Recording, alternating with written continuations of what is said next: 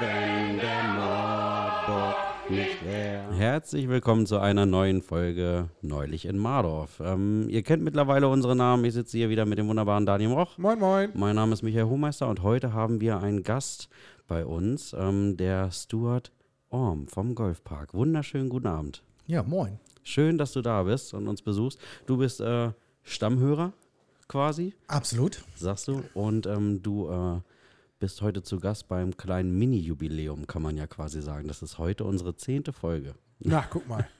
Nachdem der äh, Golfplatz aber auch gefühlt in jeder Folge vorkam, war es entscheidend, auch äh, wirklich den äh, Geschäftsführer und Inhaber mal hierher zu holen. Meinst du, müssen wir endlich mal einen Deckel drauf Jetzt machen? müssen wir mal einen Deckel auf den Golfplatz auch machen. Also an dieser Stelle von mir definitiv ein riesen Dankeschön an alle meine Vorsprecher. Zumindest die meisten, die ja nicht nur den Golfplatz erwähnt haben, sondern auch sie teilweise zum Secret Place gemacht haben und äh, zu der Lebensmittelpunkt ihres Daseins in der Rente gemacht haben und so. Das ist ja äh, genial. Ja. Ihr braucht ein paar mehr davon. Also ich kann euch noch ein paar vorbeischicken, die das so ähnlich sagen. Das ist total cool. Ach, so, so, nee, so viel Werbung wollten wir ja gar nicht mehr machen dafür. Das wird voll automatisch kommen. ja, ne? Gut. Ja. Wir wollen heute, ähm, also ich glaube, kein Mardorfer hat es nicht gesehen. Ähm, es geht um äh, Werbevideos von euch, die ihr auf Social Media gemacht habt und damit auch äh, war großes Thema, was ihr angesprochen habt, der Naturschutz auf dem Golfpark. Was ist eigentlich auf so einem Golfplatz, auf einem Golfplatzgelände alles Naturschutz? Mit was für Behörden muss man quatschen, ähm, damit man sowas tatsächlich äh, umsetzen kann, aufbauen kann? Was für Stolpersteine äh, legt man ein da in den Weg? Was für Äste kriegt man zwischen die Beine geworfen ähm, beim Bau eines Golfplatzes? Und äh, da kannst du gerne was zu sagen, weil das würde mich brennend interessieren. Ähm, ich habe nur eine Stunde Zeit, ne? Okay. Halte ich kurz. Muss ich, muss ich vorher klären, weil sonst habe ich hier ein Referat zu halten. Das geht ein bisschen länger. Ähm, vielleicht um das ganz simpel und einfach zu machen. Als wir unsere Golfanlage vor 26 Jahren gebaut haben, mussten wir in der Zeit davor der Stadt Neustadt und auch der Naturschutzbehörde in, in Hannover und Co. ganz klar beweisen, dass eine Golfanlage, so wie wir sie geplant haben, eine Aufwertung für die Natur war. Das heißt, vor 26 Jahren stand der Beweis, also unsere Beweispflicht, zu sagen, unsere Golfanlage ist besser für die Natur als das, was jetzt da war. Zu dem Zeitpunkt, wo wir es übernommen haben, eben landwirtschaftliche Flächen. Ja. Gut. Landwirtschaftliche Flächen sind in Deutschland wichtig und äh, ja, nicht irgendwie an, auf die Idee kommen, dass ich sage, die Landwirte dürfen nicht mehr arbeiten. Im Gegenteil, wir brauchen sie zum Lebenserhalt. Ähm, aber natürlich ist das äh, sehr monokulturmäßig mit relativ viel Dünger versehen und so weiter und so fort. Und ähm, auf einer Golfanlage ist es natürlich was anderes. Also ich meine, wir haben auf den 100 Hektar, die wir haben, ich muss jetzt grobe Zahlen schmeißen, 8000 Bäume gepflanzt, irgendwas mit 15.000 Heckenpflanzen gepflanzt. Wir haben 15 Biotope in, in die Welt gesetzt, wo jetzt äh, unterschiedliche Tiere und, und Fauna und äh, dabei sind. Ähm, von der Gesamtfläche, die wir haben, nutzen wir für den Golfsport in etwa 30 Prozent. Also rund 70 Prozent der Flächen werden von uns maximal einmal im Jahr gepflegt. Das sind die Wälder, das sind die, du, du kennst als High Roughs, die hohen Grasbereiche. Ja. Die werden einmal im Jahr runtergemäht und sonst stehen sie der Natur frei zur Verfügung, so dass äh, 70 Prozent der Flächen wirklich, man könnte sagen, rekultiviert wird. Trotzdem versuchen wir. Ja, das Ja. hört sich ja super viel an. Also 70 Prozent, man denkt, okay, so eine Golfanlage, da ist das Fairway und äh, da spielst du zum Grün und links und rechts ist so ein bisschen wie an der Straße so ein Begleitgrün, das Begleitrough. Aber dass es dann 70 Prozent der Fläche ausmacht, ist ja eine unglaubliche Summe, eine unglaubliche Summe. Ja, richtig. Und das kriegst du am besten hin, indem du einfach mal die, die Fläche von oben anguckst. Also Luftbildaufnahmen, Google Earth macht es ja möglich. Und dann siehst du die Spielbahn und dazwischen sind eben die ganzen Raffzonen. Und die Raffzonen bilden in Masse mit dem Wald zusammen, mit den Teichen zusammen einfach äh, 70 Prozent der Gesamtfläche. Jetzt können wir streiten, ob es 35 zu 65 ist oder 30 zu 70. Äh, Ganz ehrlich, ich habe es nie wirklich nachgemessen. Ähm, ich weiß, dass in den Statistiken des, äh, vom, vom Deutschen Golfverband eben von 70, 30 die Rede ist. Ähm, bei uns können es auch 35, 65 sein, aber so in dem Bereich. Aber das ist ja, Schon, das ist ja schon wirklich viel.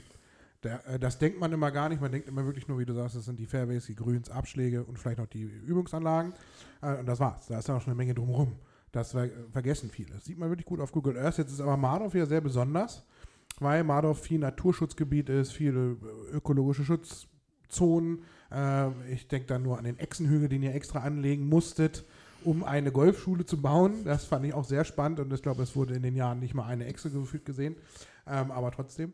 Ähm, wie schwierig war das für euch in Mardorf dann besonders, äh, hier so einen Golfplatz damals zu eröffnen? Und wie schwer ist es heute noch? Also heute wäre das Ganze viel, viel schwieriger. Ich würde sagen, schon fast unmöglich. Ähm, das liegt auch zum Teil daran, ich meine, man muss leider dazu sagen, wir haben 25 äh, Jahre daran gearbeitet, die Vorurteile für Golf abzubauen. Und ich glaube, wir haben viel zu beigetragen, dass die Leute zumindest glauben oder zumindest die einen anderen hier in der Region wissen, dass es nicht mehr ein Reich nur für reiche Leute, äh, ein Spiegel für Kein reiche Sport, Leute ja. ist. Mhm. Ähm, was wir dabei auf der Strecke haben fallen lassen, ist, dass es auch ein Sport für die Natur ist. Also ich glaube, ich, es kennt jetzt keine Sportart, die mehr für die Natur macht als wie Golf. Das, das müsst ihr mir zeigen. Äh, mhm. Weil ich sag mal, Jäger, Forstbetrieb, das ist kein Sport, das ist Ne, so das, ne, auch der, auch der ÖSSM, das ist ja kein Sport. Ich meine, die tun natürlich mehr für die Umwelt als wir, gar keine Frage, aber wir vergleichen uns natürlich mit Sportarten äh, wie Fußball, Tennis oder äh, was auch immer. Ja. Und da liegen wir, glaube ich, ganz weit vorne. Ähm, als wir 97 die Baugenehmigung bekommen haben, muss man dazu sagen, dass äh, Neustadt, speziell Mardorf, den Golfplatz haben wollte. Mhm. Ähm, man redet normalerweise, dass eine Baugenehmigung für eine Golfanlage so zwischen fünf und zehn Jahre dauert. Wir haben das damals, glaube ich, innerhalb von 18 Monaten durchgekriegt. Boah. Das ging also richtig, richtig schnell. Äh, lag auch so ein bisschen daran, dass wir äh, schon einige Projekte vorweg versucht hatten. Unter anderem wollten wir zum Beispiel in, in Steinhude bauen. Aber Steinhude wollte uns nicht. Also es gibt bis heute noch den Tennis- und Golfclub Steinhude, der damals große Hoffnung hatte, dass wir da die Golfanlage bauen. Ähm, und als das gescheitert ist, dann war das damals der Bibo. Bibo hieß der ja, damals, ne? Vom Michael Bibo, ne? Michael Bibo, genau. Mhm. Michael Bibo rief dann damals meinen Vater an und sagte, du, ich habe gehört, ihr wolltet in Steinhude was tun, das ist gescheitert, ich habe hier Fläche für euch. Mhm. Und ähm, dann ging das wirklich, wirklich schnell und Neustadt hat geholfen. Ähm, was, was echt sehr, sehr lobenswert war zu dem Zeitpunkt. Also alles hat mitgezogen. Der Ortsbürgermeister hin in Mardorf war voll dafür, Bibu war voll dafür, das unterstützt und auch der, der Bürgermeister in Neustadt war voll dafür. Und dann kann das auch mal schneller gehen. Ich glaube nicht, dass das heutzutage möglich wäre. Also solche, ich nenne es mal gerade Abkürzungen oder wie auch immer, mhm. undenkbar. Trotzdem mussten wir damals 18 Monate, also auch da läuft es darauf hinaus, dass man Fachleute beauftragen muss, die das gesamte Lände überprüfen zwölf Monate lang beobachten, was für Tiere laufen da ein und aus und ist da vielleicht irgendwo eine Mücke, die unter Naturschutz steht, so nach dem Motto? Güte, ja. Ja, ja, ja. Und, ja. Und, und wir müssen beweisen, dass egal was da ist, dass wir es besser machen können für die Natur. Ja. und das äh, war zu einem Zeitpunkt relativ einfach, äh, weil nicht viel vorhanden war. Mhm. Das wäre heutzutage was anderes. Also wir haben heute ein riesen Portfolio an Tieren aller Art. Eidechsen haben wir tatsächlich eine ganze Menge auf der Anlage. Eidechsen und Echsen allgemein, äh, auch Schlangen in den Teichen sind vorhanden ohne Ende. Tatsächlich da, wo die Golfschule gebaut wurde, hat, haben wir beweisen können, dass da keine Echsen sind. Und wir mussten trotzdem Echsenhügel bauen. Und der musste fertig sein, bevor wir mit dem Bau beginnen durften, damit ja. die Echsen umziehen können. Mhm. Wo ist der Echsenhügel jetzt? Super, du bist auch Golfer und du weißt es nicht. Nee, nee. So, so der Echsenhügel ist äh, genau gegenüber von der Golfschule, da zwischen der Dreilochanlage und dem ersten Abschlag vom, vom Mardorfer. Ah, gegenüber vom ja, ja. Okay. Mhm. Genau, da haben wir einen Hügel gebaut. Das heißt, wir haben die komplette Muttererde abgetragen, Magerrasen gesät und äh, mit, mit Totholz äh, und vielen Steinen und Lücken gearbeitet, dass die Echsen da ein neues Zuhause haben. Ähm, die Fläche wird voll und ganz genutzt, gar keine Frage, mhm. aber es ist kein neues Zuhause äh, sozusagen für die, die da drüben wohnten. Also äh, wir haben keine Schilder aufgestellt, jetzt bitte umziehen, darüber gehen. Das hätte ich ja gern gesehen. Dann so kleine Schilder wie so Krötenwanderung, Echsenwanderung. Genau, Echsenwanderung. Genau. Oder Rehwildbrücken. Oder? Genau. Ja. genau, ihr hättet noch eine Brücke bauen müssen, weil da fahren ja auch äh, äh, Trecker lang. Ja, ja, ja. Und da hätte ja eine Brücke dann sein müssen. Hm. So wie in Golfclub Hannover, die haben ja so eine ganz spannende Brücke über eine Autobahn. Ja. Da wäre es dann nur für die Echsen. Aber ich glaube, für die Echsen hätten wir lieber einen Tunnel bauen sollen. Das, ja, das wäre einfacher. Und also ihr habt euch gar nicht konkret für den Standort Mardorf entschieden. Eigentlich habt ihr gedacht, ach, wir wollt hier in der Nähe, also nehmt das Steinhude. Und äh, eigentlich kam es dann durch die Michael Bibo-Geschichte, dass ihr dann doch umgezogen seid nach Mardorf Und in Steinhude gab es da schon eine feste Fläche, auf der ihr Interesse bekundet hättet, wo ihr gerne hätte geba gebaut hättet? Also tatsächlich ähm, muss man dazu sagen, dass, dass mein Vater so 91, 92 auf die Idee kam, äh, eine eigene Golfanlage zu bauen. Und ähm, Steinhude war schon Projekt 8 oder 9, äh, mhm. welches umgesetzt werden sollte. Und ich glaube, Mardorf war das zehnte Projekt. Ähm, von all den Projekten, die mein Vater damals angestrebt hat, sind einige umgesetzt worden. Also äh, Bad Münder war das erste Projekt, was er angehen wollte. Mhm, ähm, mhm. Gleidingen und Redmar waren ebenfalls zwei Projekte, die angegangen ist. Er hat auch versucht, in der Wedemark was zu bauen. Aber eigentlich egal, wo man hingegangen ist, ähm, als mein Vater dann sagte, ja, ich will eine öffentliche Golfanlage bauen, ähm, kamen die Politiker gleich und sagten, wie was öffentlich? Das ist Golf. Golf gibt es nicht öffentlich, das ist nur was für Reiche. Also allein das Verständnis damals, äh, den Politikern zu erklären, dass Golf wirklich von jedermann betrieben werden kann, dass jeder Golf spielen kann, der, der Lust drauf hat, mhm. ähm, das war nicht vorhanden. Und da haben wir auch in der ersten Phase viel dran arbeiten müssen, um da hinzukommen. Aber ja. Was hatte denn jetzt sein Vater damit zu tun, dass er zehn Projekte angestoßen hat, die er, die Golfplätze gehört ihm ihr nicht oder er hat sie doch gar nicht betrieben? Nein, nein, nein, nein. Also er hat, er hat damals, also Mardov war effektiv das zehnte Projekt, welches er versucht hat. Neunmal wurde es gescheitert. Also neunmal hat es nicht geklappt. Ach, er also, er, also entweder hat ob er in Gliding bauen kann und dann genau. die, die also Golfplätze, da gibt es jetzt natürlich Golfplätze, genau. kamen danach dann erst, ja. Genau, das sind, ja, es sind fast alle gleichzeitig entstehen, äh, entstanden und ähm, die sind auf ich sag mal, Initiation meines Vaters sozusagen irgendwie ins Leben gerufen mhm. und wurden dann vor Ort von anderen Leuten umgesetzt. Ah. Na, also Knust zum Beispiel in Gliding, dem gehört das Land. Mhm. Genau, also Knust in Gleiding, dem gehört das Land. Ja. Und ähm, der hat sich das ganze Projekt angehört und ich schätze mal, der ist dann auf die Idee gekommen und sagt, mega coole Sache, mache ich auch. Ja. So, und ähm, das gleiche ist in, in, in Redmar. Ich meine, ich bin froh, dass wir das nicht übernommen haben oder gemacht haben, weil der Boden da mega, mega schwierig ist. Und ähm, in, in Bad Münder das gleiche. Bad Münder war das erste Projekt, was mein Vater angehen wollte. Und ähm, da lief es am Ende des Tages darauf hinaus, dass ein bayerischer Investor dann ankam und sagte, hm, ich will das machen. Und dann stand die, Bad, äh, die, die Politik von Bad Münder mhm. vor der mhm. Entscheidung, geben wir jetzt einem Bayern mit einem schönen bayerischen Dialekt äh, einen Zuschlag, der bereits zwölf Anlagen gebaut hatte, ja. oder einem Engländer, der gebrochen Deutsch spricht, der von einem Traum spricht. Und ja, hat man sich für den Bayer entschieden wahrscheinlich. Genau. Aber umso spannender, er ist ja jetzt im Portfolio drin. Das genau. Heißt, jetzt nach den zehn, der zehnte Projekt war Mardorf und das erste Projekt ist seit drei Jahren, vier Jahren. Ja, fünf, sechs Jahre jetzt. Jetzt schon sechs Jahre auch im Besitz der Familie Orm. Das heißt, am Ende ist er doch genau. in die Familie mit eingegliedert worden ähm, genau. und wurde jetzt äh, in den letzten Jahren auf den Stand gebracht, den Mardorf von der ja, Qualität hat. Noch nicht Fast. ganz, noch nicht ganz. Wir sind auf kommt nah ran. Genau, wir sind auf einem guten Wege. 2019 haben wir Bad Münder ähm, erworben. Das heißt, der, der, der Verein, der damals ansässig war, ähm, hat uns dann irgendwann gesprochen, von wegen, die könnten das ehrenamtlich nicht mehr stemmen, was ich ja verstehen kann. Und ähm, die hatten auch große wirtschaftliche Probleme und haben uns gefragt, ob wir das übernehmen können. Und ähm, wir sind Zack. aktuell zufrieden. Zack, läuft's. Ja. Also das ist auch eine coole Anlage da. Ich war da jetzt auch ein paar Mal, logischerweise. Ähm, und äh, charakteristisch anders als Mardorf nochmal. Aber ein Blick, also den kriegst du Mardorf nicht hin. Diesen Blick, den du in Münder da kriegst, wenn du auf der Anlage stehst, äh, ich meine, das ist eben eine Hang, also er liegt da ein bisschen am Hang der, der, die Anlage, das ist schon hardcore geil. Ne? Da stehen sogar zu Pressen rum. Also da denkst du, es gibt ja dieses Werbevideo bei Facebook, das haben wir ja machen lassen von der Firma. Und im Hintergrund siehst du so zu Pressen stehen, wo Stuart dann redet oder auch äh, Hillary oder die Ehrenamtlichen im Bad Münder. Und dann denkst du, oh, das ist doch Toskana oder nicht? Nein, das ist der Golfpark am Deister. Der hat einfach irgendwie spannende mediterran äh, mit äh, zu Pressen da stehen. Also ist schon ein Highlight, ein zweiter Highlightplatz. Wenn man nicht so gerne oder sagen wir, wenn man mal Abwechslung will, nicht normal spielt, fährt man eben eine Dreiviertelstunde, von hier aus eine Stunde für eine Pech hast nach Bad Münder.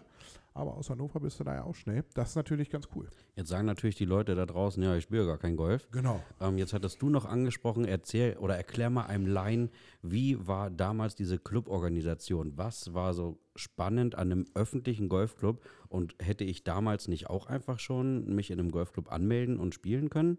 Also muss ich erstmal meine Immobilienprojekte irgendwo auf den Tisch legen. Wenn man zum Beispiel Rehburg und Adorf vergleicht. Rehburg war damals ja anders. Rehburg hat ja auch einen Platz. So, Rehburg, da, wenn mit Michi 1997, da war er elf, nee, neun, genauso wie ich, neun, ähm, werden wir jetzt zu, wollen, wollen jetzt Golf spielen. So, dann ist das ja nicht so einfach. Ich habe irgendwann mal von so einem Investitionszuschuss gehört. Ich weiß nicht, ob das irgendwann, ob das alles nur Nee, das gab es wirklich. irgendwelche Mythen sind oder. Ja, das, also das gab es alles. Also wir, wir müssen einfach mal auch so ein bisschen auf die Historie von Golf einfach überlegen. Ne? Also so in den 90er Jahren kamen die ersten kommerziellen Golfanlagen auf den Markt. Ne? So wie wir es ja auch sind. Also Golfanlagen, die den Sport betreiben, um natürlich von der Familie davon zu leben und Mhm. dementsprechend Einnahmen zu haben. Mm, Bis dato gab es eigentlich nur äh, gemeinnützige oder sagen wir so EVs, ob es gemeinnützig oder nicht, also Vereine, Ehrenämter, die das gemacht haben. Und äh, da muss man sich überlegen, so ein, so ein Bau von so einer Golfanlage bist du irgendwo bei, bei was weiß ich, heutzutage gesagt, mal, zwischen viereinhalb und neun Millionen Euro. Mhm. Das kostet der Bau dieser Anlage. Und damit ist das Land noch nicht gekauft. Damit arbeitest du auf gepachtetem Land. Wenn du jetzt das Land noch kaufen möchtest, wird es entsprechend noch teurer. Und ähm, dann haben sich meist beim Verein ähm, sieben, acht Leute zusammengetan und haben diesen Verein gegründet. Ja. So, jetzt stell mal vor, wir drei finden jetzt mal vier andere Leute und jeder von uns schmeißt mal eine Mio in den Pott und davon bauen wir jetzt diese Golfanlage. Ja. So, und dann müssen wir überlegen, wen lassen wir hier spielen und wen nicht. Mhm. So, dann würden wir auch sagen, du weißt du was, also jeder, der hier spielen darf, zahlt erstmal 20.000 Eintritt und beteiligt somit sich an, an dem Bau der Golfanlage Mhm. und dann den Jahresbeitrag für die Pflege. So, das ist so die Grundidee, wie das Ganze entstanden ist. Heutzutage ist es was anderes. Wir arbeiten kommerziell, das heißt, wir nehmen uns dafür ein Darlehen auf und mit diesem Darlehen haben wir natürlich eine Gewinnvoraussetzung, damit wir diese Schulden noch abbezahlen können. Also dementsprechend arbeiten wir schon seit Jahren ohne irgendwelche Aufnahmegebühren oder sowas in der Art. Mhm. Mhm. Trotzdem haben wir das ganz am Anfang auch gemacht. Ähm, ich glaube, der Durchschnittsaufnahme- oder Investitionszuschuss, der damals im, im Raum Hannover üblich war, lag so bei 10.000 Mark. Und wir haben, glaube ich, damals zwei oder zweieinhalb genommen, Mhm. ähm, um, um die Leute ein bisschen daran zu beteiligen. Ähm, wie lange haben wir das nicht mehr? Also mindestens 15 Jahre haben wir das nicht mehr. Das Ja. war in der Startphase einfach üblich und möglich.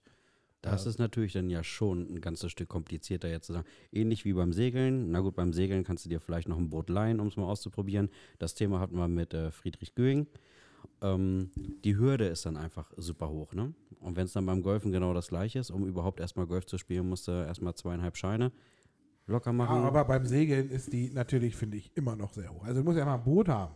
Alleine das Boot, ja, selbst wenn du es dir mal leihst, aber jetzt bist du dann angefixt, dann kauf dir mal ein Boot. Da bist du nicht mit einer Golfausrüstung, bist du, wenn du sie Gebrauch kaufst, für 2, 3, 400 Euro, wenn du eine gute willst, bist du bei 1000 bis 2, aber mehr auch nicht.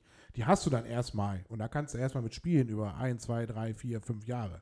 Meine, meine allererste, die ich hatte, die war 10 Jahre irgendwann, hatte ich die. Mhm. Hat man auch gemerkt, weil irgendwann brachen dann so die, flogen die Köpfe dann hinterher oder sowas. Das liegt Ähm, aber an der maximalen Kraft, die du nutzt. Ja, Genau. das ist auch ein Problem an mir. Ich weiß, ich schwinge nicht so viel, ich äh, hau drauf. Der halbe Acker, der mit rausliegt. Nee, das, nee, nee, nee, das ist nicht mehr. Mit dem Driver ist das nicht mehr so schlimm. Aber da sind wir wieder beim Thema. Ähm, Wir haben ja damals und auch heute be- betreiben wir, heutzutage nennt man das eine teilöffentliche Golfanlage. Das heißt, ähm, ein Drittel unserer Golfanlage kann ja komplett gespielt werden, ohne Mitglied zu werden.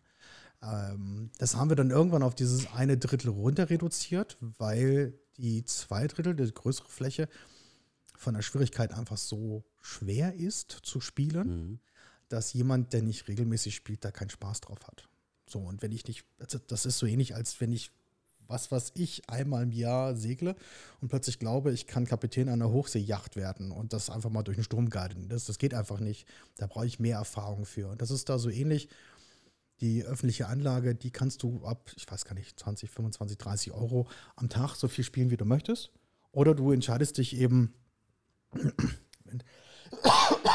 sorry, du entscheidest dich eben, einen Ver- Vertrag abzuschließen. Und die Verträge, die wir haben, egal ob Mitgliedschaft oder nicht, haben eins klein ein Ziel, dir die Kosten günstiger zu machen. Das heißt, du überlegst dir, wie lange spielst du gegen Tagestarif und ab wann ist es für dich interessant, eben zu sagen, ich mache jetzt einen Monatstarif, weil mir die Tagestarife einfach zu teuer werden. Und im Großen und Ganzen, wenn du mehr als zweimal im Monat Golf spielst, ist die Mitgliedschaft Lohnt sich das günstiger. Abo schon, ne? Genau. Mhm.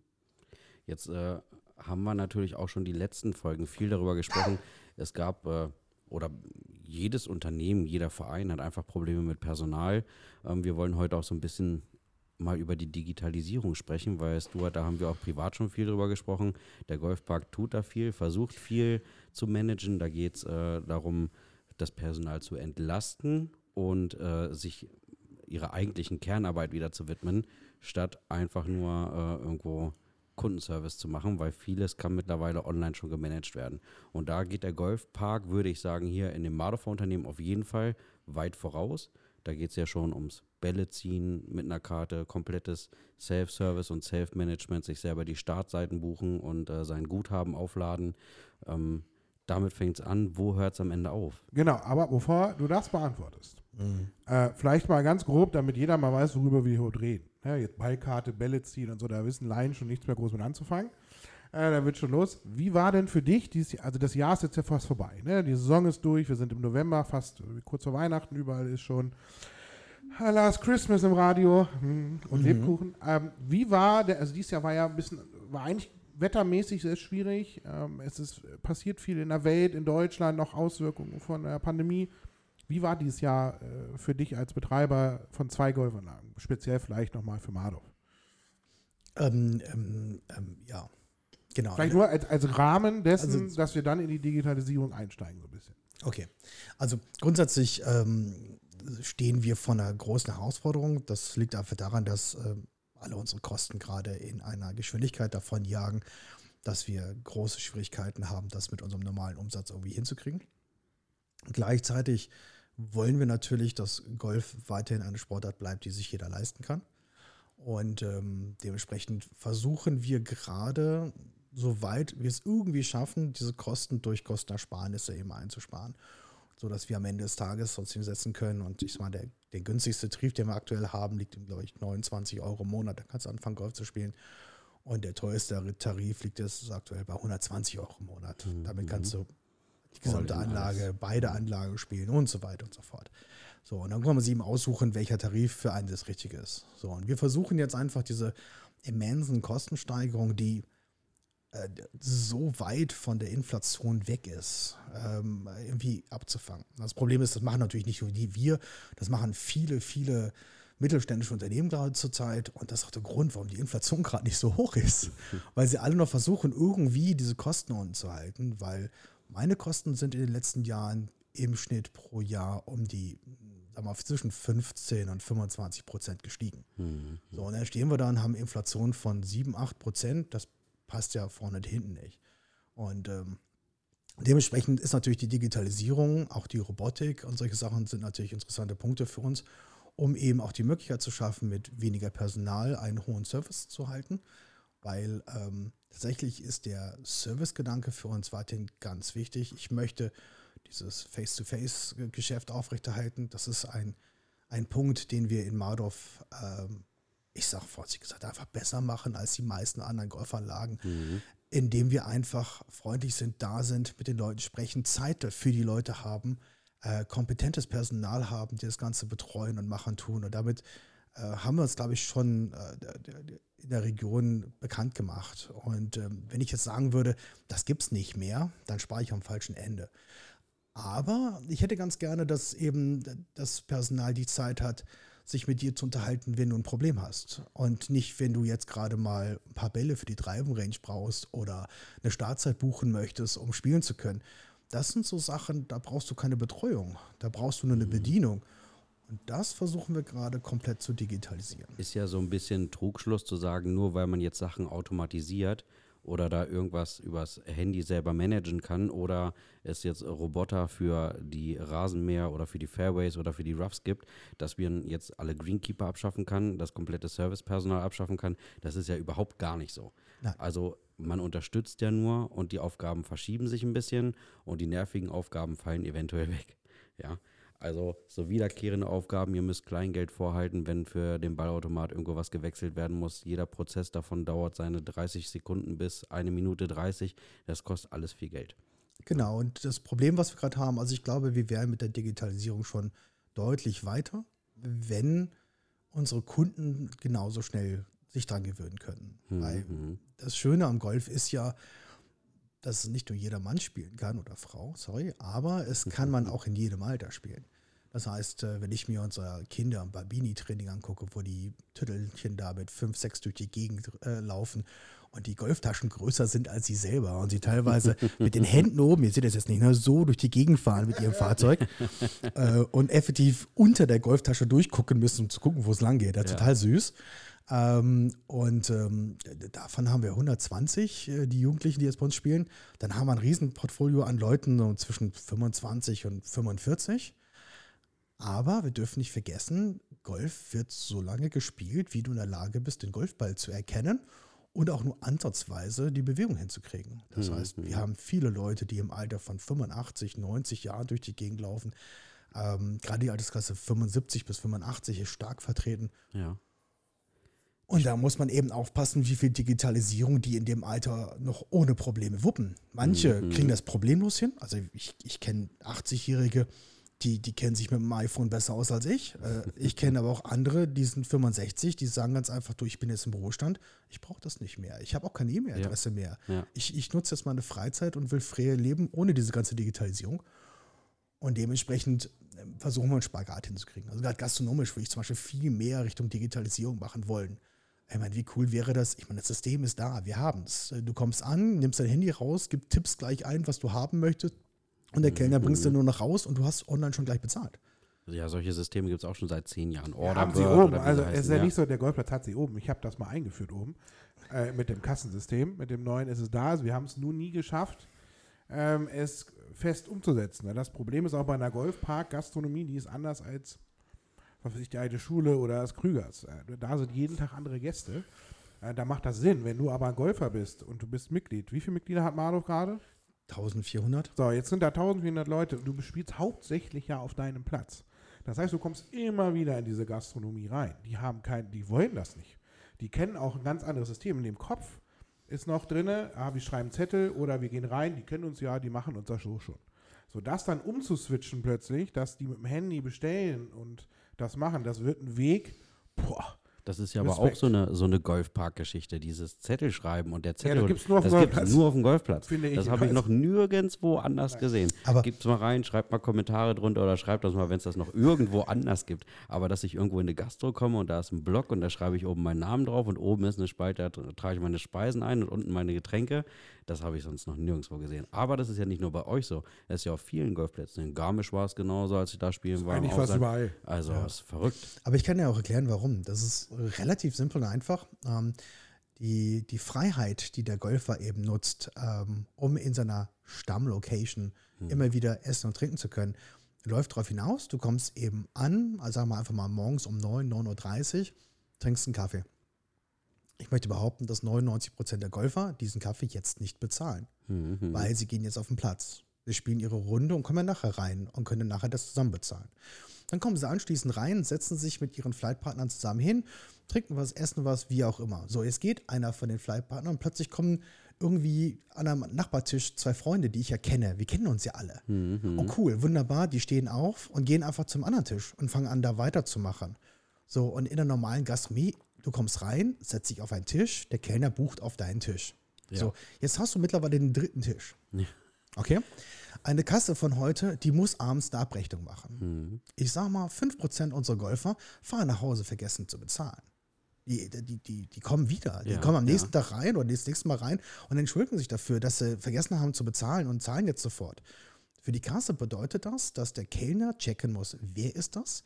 Wo war er? Wo hat er heute Morgen Kaffee getrunken? Der Tisch ist blockiert. Der bleibt so lange blockiert, da kann sich keiner ransetzen, ne, weil der im Kassensystem blockiert ist. Dann hat er sich umgezogen, das heißt, das muss umgebucht werden auf den nächsten Tisch. Dann hat er sich nochmal umgezogen, äh, umgesetzt, muss nochmal umgebucht werden. Dann läuft es darauf hinaus, dass der eine für alle zahlt oder vielleicht doch nicht. Ne, das ist, ergibt sich ja auch im Laufe der Zeit. Und dann am Ende des Tages ist der Tisch noch offen, weil der nach Hause gegangen ist und vergessen hat zu zahlen. Und all das passiert so regelmäßig, dass es einfach nicht möglich ist. Und von daher ist es viel einfacher für die Golfer, einfach hinzukommen, den Namen auf den Karteizettel. Dann werden diese Zettelchen in Karteikarten sozusagen gesammelt. Und wenn du reinkommst und sagst, ich will hier Hochmaster bezahlen, dann gucken die unter H und holen deine Zettel raus, tippen es dann in die Kasse ein und du bezahlst. Und schon ist das ganze Problem des hier und da mal sitzen so, nicht so das Problem. Dann würde ich ja jetzt sagen, wo es ja diese Karteizettel schon gibt und der Golfer ja schon trainiert ist, seine Speisen und Getränke auf den Zettel zu schreiben, sollte er ja auch eigentlich der zugänglichste Kunde sein, um so ein Online-System hinzubekommen. Wenn wir jetzt mal nicht vom Alter ausgehen, die Demografie ändert sich ja auch, sind ja mittlerweile sehr, sehr viele junge Leute, die auch spielen. Ähm, ich denke, das ändert sich auch in den nächsten Jahren noch. Das heißt, da die Affinität zum Handy nimmt zu. ähm, wann kommt denn dann der Umschwung? Also ich kann mir vorstellen, dass es ja eigentlich ganz gut funktioniert. Ich habe keine Ahnung. Ich kann es dir nicht sagen. Als Gastronomie ist gerade so ein, so ein kurzlebiges Geschäft. Es äh, verändert sich so wahnsinnig viel in der Gastronomie. Ihr habt das ja mit Peter gehört, den ihr auch im Podcast hattet. Was da auf uns zukommt, kann ich überhaupt mir nicht vorstellen. Ich meine, jetzt zum Jahresende, zum 1.1., werden die Mehrwertsteuer einfach mal um 12% hochgesetzt. Das heißt, alle Speisen und Getränke gehen 12% vom Preis hoch. Sie sind in diesem Jahr überall schon gestiegen. Wo ist die Schmerzgrenze? Ab welchem Preis gehst du nicht mehr in eine Kneipe, um Bier zu trinken? Ist das für 0,3 Bier 4 Euro, 5 Euro, 6 Euro? Diese Preise werden kommen. Und wenn du dann überlegst, dass du für ein Bier 0,3, 6 Euro zahlen sollst, dann Mhm. überlegst du dir, ob du in eine Gastronomie gehst. Ja. Und der Gastronom sagt uns einfach, wenn ich es für unter 6 Euro verkaufe, kann ich dir auch Geld schenken, weil das lohnt sich einfach nicht. Ja. Und dieser Spagat, der uns gerade trifft, ähm, trifft die komplette Gastronomiewelt. Und ich habe keine Ahnung, wie es weitergehen soll. Ich meine, es ist ja auch so ein Teufelskreis nach unten. Umso weniger Leute kommen, desto teurer ist ja das Personal pro Gast, das im Gastraum sitzt. Ja. Und irgendwann ist es natürlich mega teuer, wenn die zehn Gäste, die da sind, die zwei Servicekräfte bezahlen müssen, anstatt 30 oder 35, die eventuell mit den zwei Servicekräften dann ja auch noch zu bewirtschaften wären. Ja. Ja, ich glaube das gar nicht so sehr. Aber es wird darauf hinauslaufen, dass ähm, die Gastronomien, die dann ähm, mit vollem Service und einem halbwegs vernünftigen Preis arbeiten, dann effektiv sich so überladen werden, dass du eben eine Stunde auf dein Bier warten musst. Hm. Weil einfach viel zu wenig Personal dafür da ist, um, um dich zu bedienen. Und ähm, ja, das, es wird spannend. Und ich sag mal so, wir, wir sehen es, dass die Gastronomien, die am besten funktionieren, sind die Dönerläden um die Ecke und, und, und McDonalds und Co. Die sind immer voll. Mhm. Ne, kein Service, kein gar nichts und mittlerweile auch mega teure Preise. Also gerade wenn du jetzt Mc's gehst, ich meine, so ein Mac-Menü unter 8, 9 Euro, da ist es. Oh ja, ich wollte gerade sagen, wenn du zweistellig bleibst, hast du Glück. Also ein Big Tasty Bacon Mac-Menü gibt es nicht unter 10 Euro, ne? Genau, also ich, Alleine die Einzelpreise für die Burger sind ja schon ekelhaft hoch geworden. Wenn man Ja, das früher ja. mal Genau. sieht, früher haben wir für einen Euro irgendwie einen Cheeseburger, Chickenburger, keine Ahnung gekriegt. Ja, für einen Euro heute lachen sie dich aus. Da kannst du gar nichts zu kriegen. ja, ich meine, ich, ich, war, ich war letztens da und habe einfach, weil ich, ich, die- ich bin nicht so ein Fan von Pommes, ne, bin ich einmal hingegangen, habe hab gesagt, ich nehme zwei Big Macs und einen Milkshake. Okay, davon bin ich so satt geworden. Das ist in Ordnung. Mhm, Okay, mhm. ich, bin- ich bin ja auch ein bisschen fülliger, also von daher brauche ich ein bisschen mehr. Egal. Äh, Und dann habe ich dafür irgendwie 12,90 Euro bezahlt und habe dann gesagt, warte mal ganz kurz, bei uns in der Gastro eine riesen Currywurst und eine 04 Cola kriege ich auch für den Preis. Mhm, Und davon werde ich satt und bleibe satt. Also Das ist schon hart. Ne? das ist schon, genau. Ich meine, und wir reden da von einem Fastfood-Restaurant Ja. ohne Service in Anführungsstrichen und da auf der anderen Seite sehen wir mit Kellnern, die bedienen und machen und tun. Ne? So, dann kann man sich einfach mal hochrechnen, wie teuer die Currywurst Pommes in ein, zwei Jahren sein wird, um das Mhm. ausgleichen zu können. Also komm, lass uns das Thema wechseln. Gastronomie ist ein schwarzes Schaf. Ist Ich, ich äh, sehe da gerade echt große Probleme auf uns zukommen. Haben wir viel gehabt jetzt auch, ne? Ja, Ja, aber es, es, Gastronomie, aber wir sind beim Thema Gastronomie ja kurz gewesen. Und ähm, der Kollege letzte Woche, der Wolle, der hat ja eine, eine schöne Tradition hier eingeführt. Äh, ganz spannend. Und ähm, ich habe mich gefreut, als Stuart hier vorhin um die Ecke kam und hatte eine Tüte in der Hand. Das heißt, da hat jemand die letzte Folge gehört. Das ist schon mal schön. Denn wir freuen uns ja immer über ein Gastgeschenk. Ja. Der Stuart hat was, deswegen Gastronomie passt ganz gut, was aus dem Pub mitgebracht. Mhm, genau. Ich habe einen Sheridans mitgebracht. Ich habe gedacht, hm, Bier habt ihr schon gehabt. Wahrscheinlich habt ihr noch ein bisschen was auf Lager. Und äh, äh, ich gedacht, was passt denn jetzt zu uns? Na, nehmen wir einen Whisky mit. Na, dann kommen wir wahrscheinlich nicht nach Hause, beziehungsweise es darf nicht live gesendet werden, sonst steht die Polizei vor der Tür, äh, wenn wir Auto fahren müssen. Stuart. Piep, das viel. Das Piep. Das wird rausgeschnitten. ne? Also habe ich gedacht, naja, dann, dann nimmst du mal so einen Sheridans. Und äh, Sheridans ist eigentlich so ein Getränk, das, das mag jeder. Kennt ihr das? Ja, und zwar, das erinnert mich sehr stark, nicht Aha. nur am Pub, sondern äh, bei Michi, seinen Eltern, bei Kerstin und Roger im Keller. Oder Okay. Die, die haben einen Partykeller bei sich. Da haben wir früher legendäre, wirklich legendäre Feten gefeiert. Und da gab es immer so eine Bar. Und da stand im Regal über Jahre dieser Sheridans. Und irgendwann meinte ich, so, jetzt ist Roger nicht da, jetzt probiere ich den. Mit, ich glaube, mit ähm, Kumpel, ich weiß nicht, ob Michi das sogar war. Der war so pervers eklig damals, weil er eben halt gefühlt 20 Jahre stand. Aber dachte, ich werde das nie vergessen. Und das erinnert mich immer, wenn ich Sheridans jetzt trinke, und der ist wirklich lecker. Und ich habe ihn das erste Mal auch wieder im Pub getrunken, oben, äh, muss ich sagen. Seitdem hatte ich ihn vorher lange nicht. Erinnert mich das immer an den Partykeller von Michi, von Michi, äh, seiner Mutter und Roger. Das, äh, Daran kann ich mich gar nicht erinnern. ja, natürlich nicht. Das waren legendäre Fäden. Aber die Flasche kennt man. Ne? Also lass mich- Zweigeteilt. Genau, lass mich nicht warten. Hast du auch noch warm getrunken? Ja, der war genau, warm, genau, natürlich. Genau. Das, ist ja, das ist ja genauso, als wenn du jetzt einen schönen warmen Moorbock trinkst oder so. Das, das, das haut dann richtig rein. Ja, das ist nicht so lecker. Also Sheridans ähm, ist eben ein, Kaffee-Sahne-Likör, den man einfach auch äh, gekühlt trinken soll. Am besten noch mit einem Eiswürfel dabei. Die habe ich jetzt nicht mitgebracht, aber es ist Kühlschrank kalt. Also, Das reicht. äh, ich Also sagen, nur mal so unbezahlte Werbung, ein, so. genau. Muss man ja erwähnen mittlerweile hier. Vielen so viele Marken, die wir hier erwähnen. McDonalds, Sheridans. Genau, also Sheridans äh, nächstes Jahr ne, erwarte ich einfach mal so eine Freilieferung von euch. Also, Deine Mutter Nein. würde sich über Dulis aber freuen. Also, ja, ja, ja, siehst Dulis. Aber Dulis ist äh, weit weg von äh, Englisch oder Irish Pub. Also von daher ist Sheridans oder Whisky schon, schon nice. er So. riecht schon wieder so lecker. Ja, riecht wirklich gut. Ja, ja ich mal, ne? Prost, Jo, ne? Schön, dass du da bist. Ups, ah, und schon gegen Ja. das Mikro gekommen. Mhm. Hm, Er könnte jetzt noch einen Ticken kälter sein. Wir sind schon zu lange hier.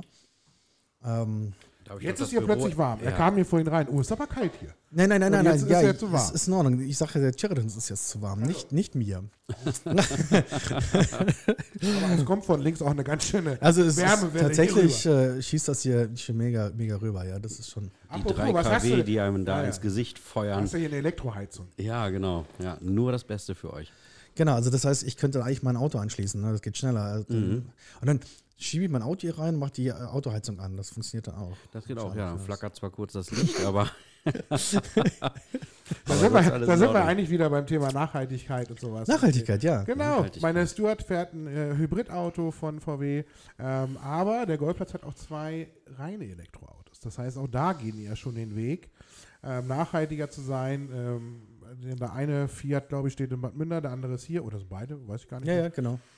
Ähm, äh, spannend, dass du diese, diese Wege gehst mit Elektroautos, wie auch die Maschinen hinten bei den Greenkeepern werden nach und nach, glaube ich, umgerüstet auf, Elektro Hybrid. Genau. oder Hybrid. Ja, die Maschinen, die gibt es noch nicht so in einer Art und Weise für äh, auf rein Elektro. Ähm, dafür brauchen die einfach zu viel Kraft, aber auf Hybridbasis laufen die schon zum größten Teil. Ähm, E-Autos waren wir, glaube ich, mit äh, einer der ersten Firmen, die damals, als das ganze E-System rauskam, im Kleinwagenbereich ähm, sich so einen E-Wagen geholt haben.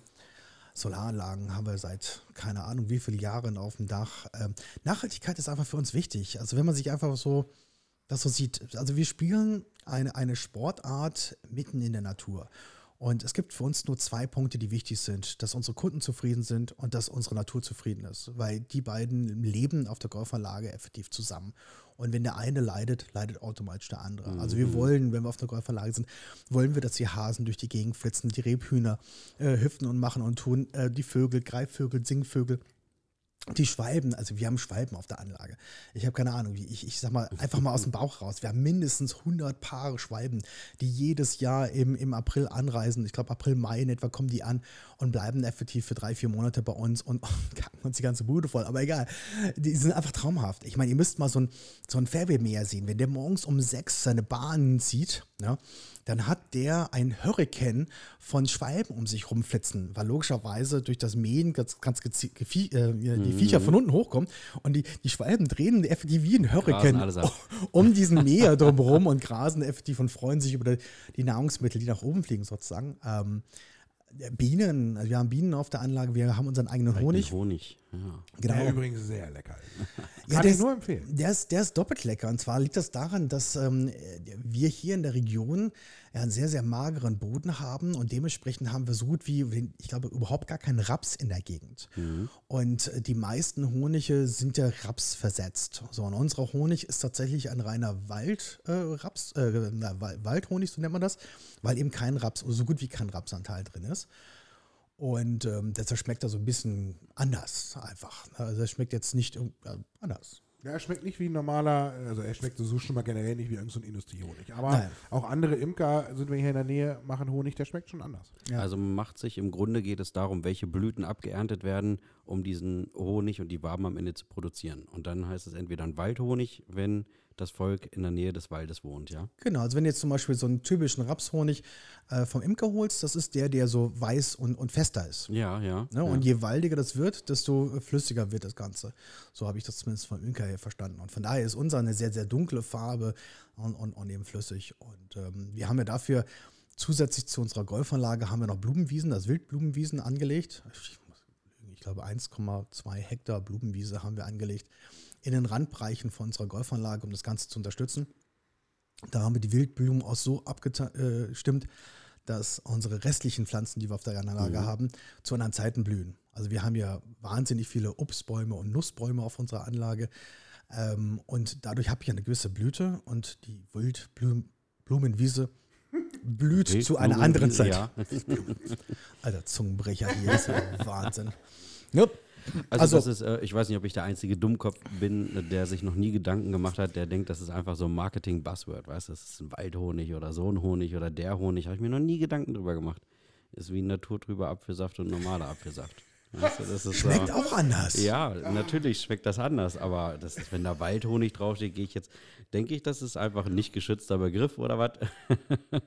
Und das Du, ist du einfach, denkst ja immer sehr wirtschaftlich, ne? sehr marketingtechnisch. das ist so Nein, das denk- ist ja. tatsächlich äh, eine besondere Sorte des Honigs. Ah, ja, interessant.